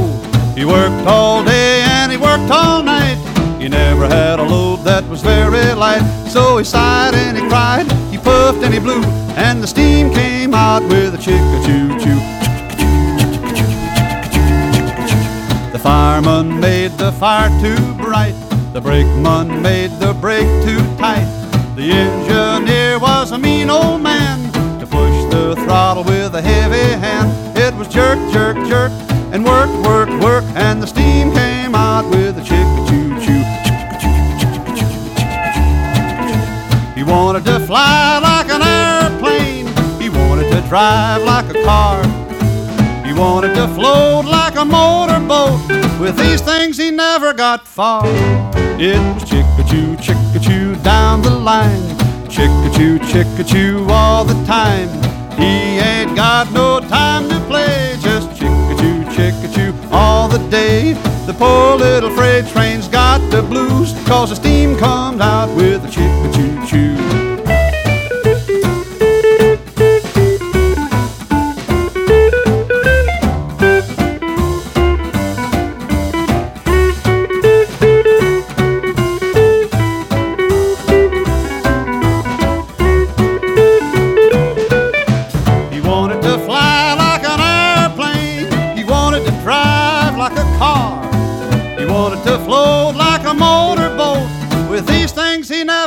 far. It was chick-a-choo, chick-a-choo down the line. Chick-a-choo, chick-a-choo all the time. He ain't got no time to play. Just chick-a-choo, chick-a-choo all the day. The poor little freight train's got the blues.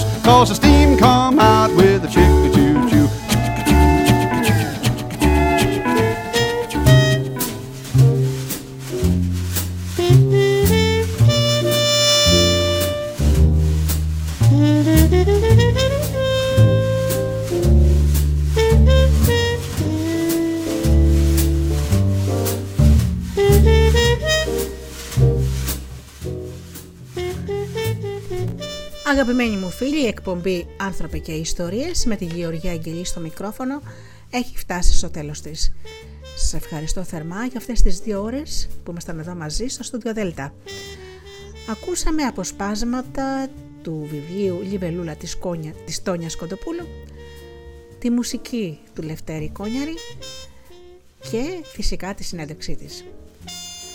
Αγαπημένοι μου φίλοι, ανανεώνω το ραντεβού μας για την επόμενη Παρασκευή, όπως πάντα στις 8. Και ως τότε, εύχομαι να περνάτε καλά, να είστε καλά και αγαπήστε τον άνθρωπο που βλέπετε κάθε μέρα στον καθρέφτη. Καλό σας βράδυ.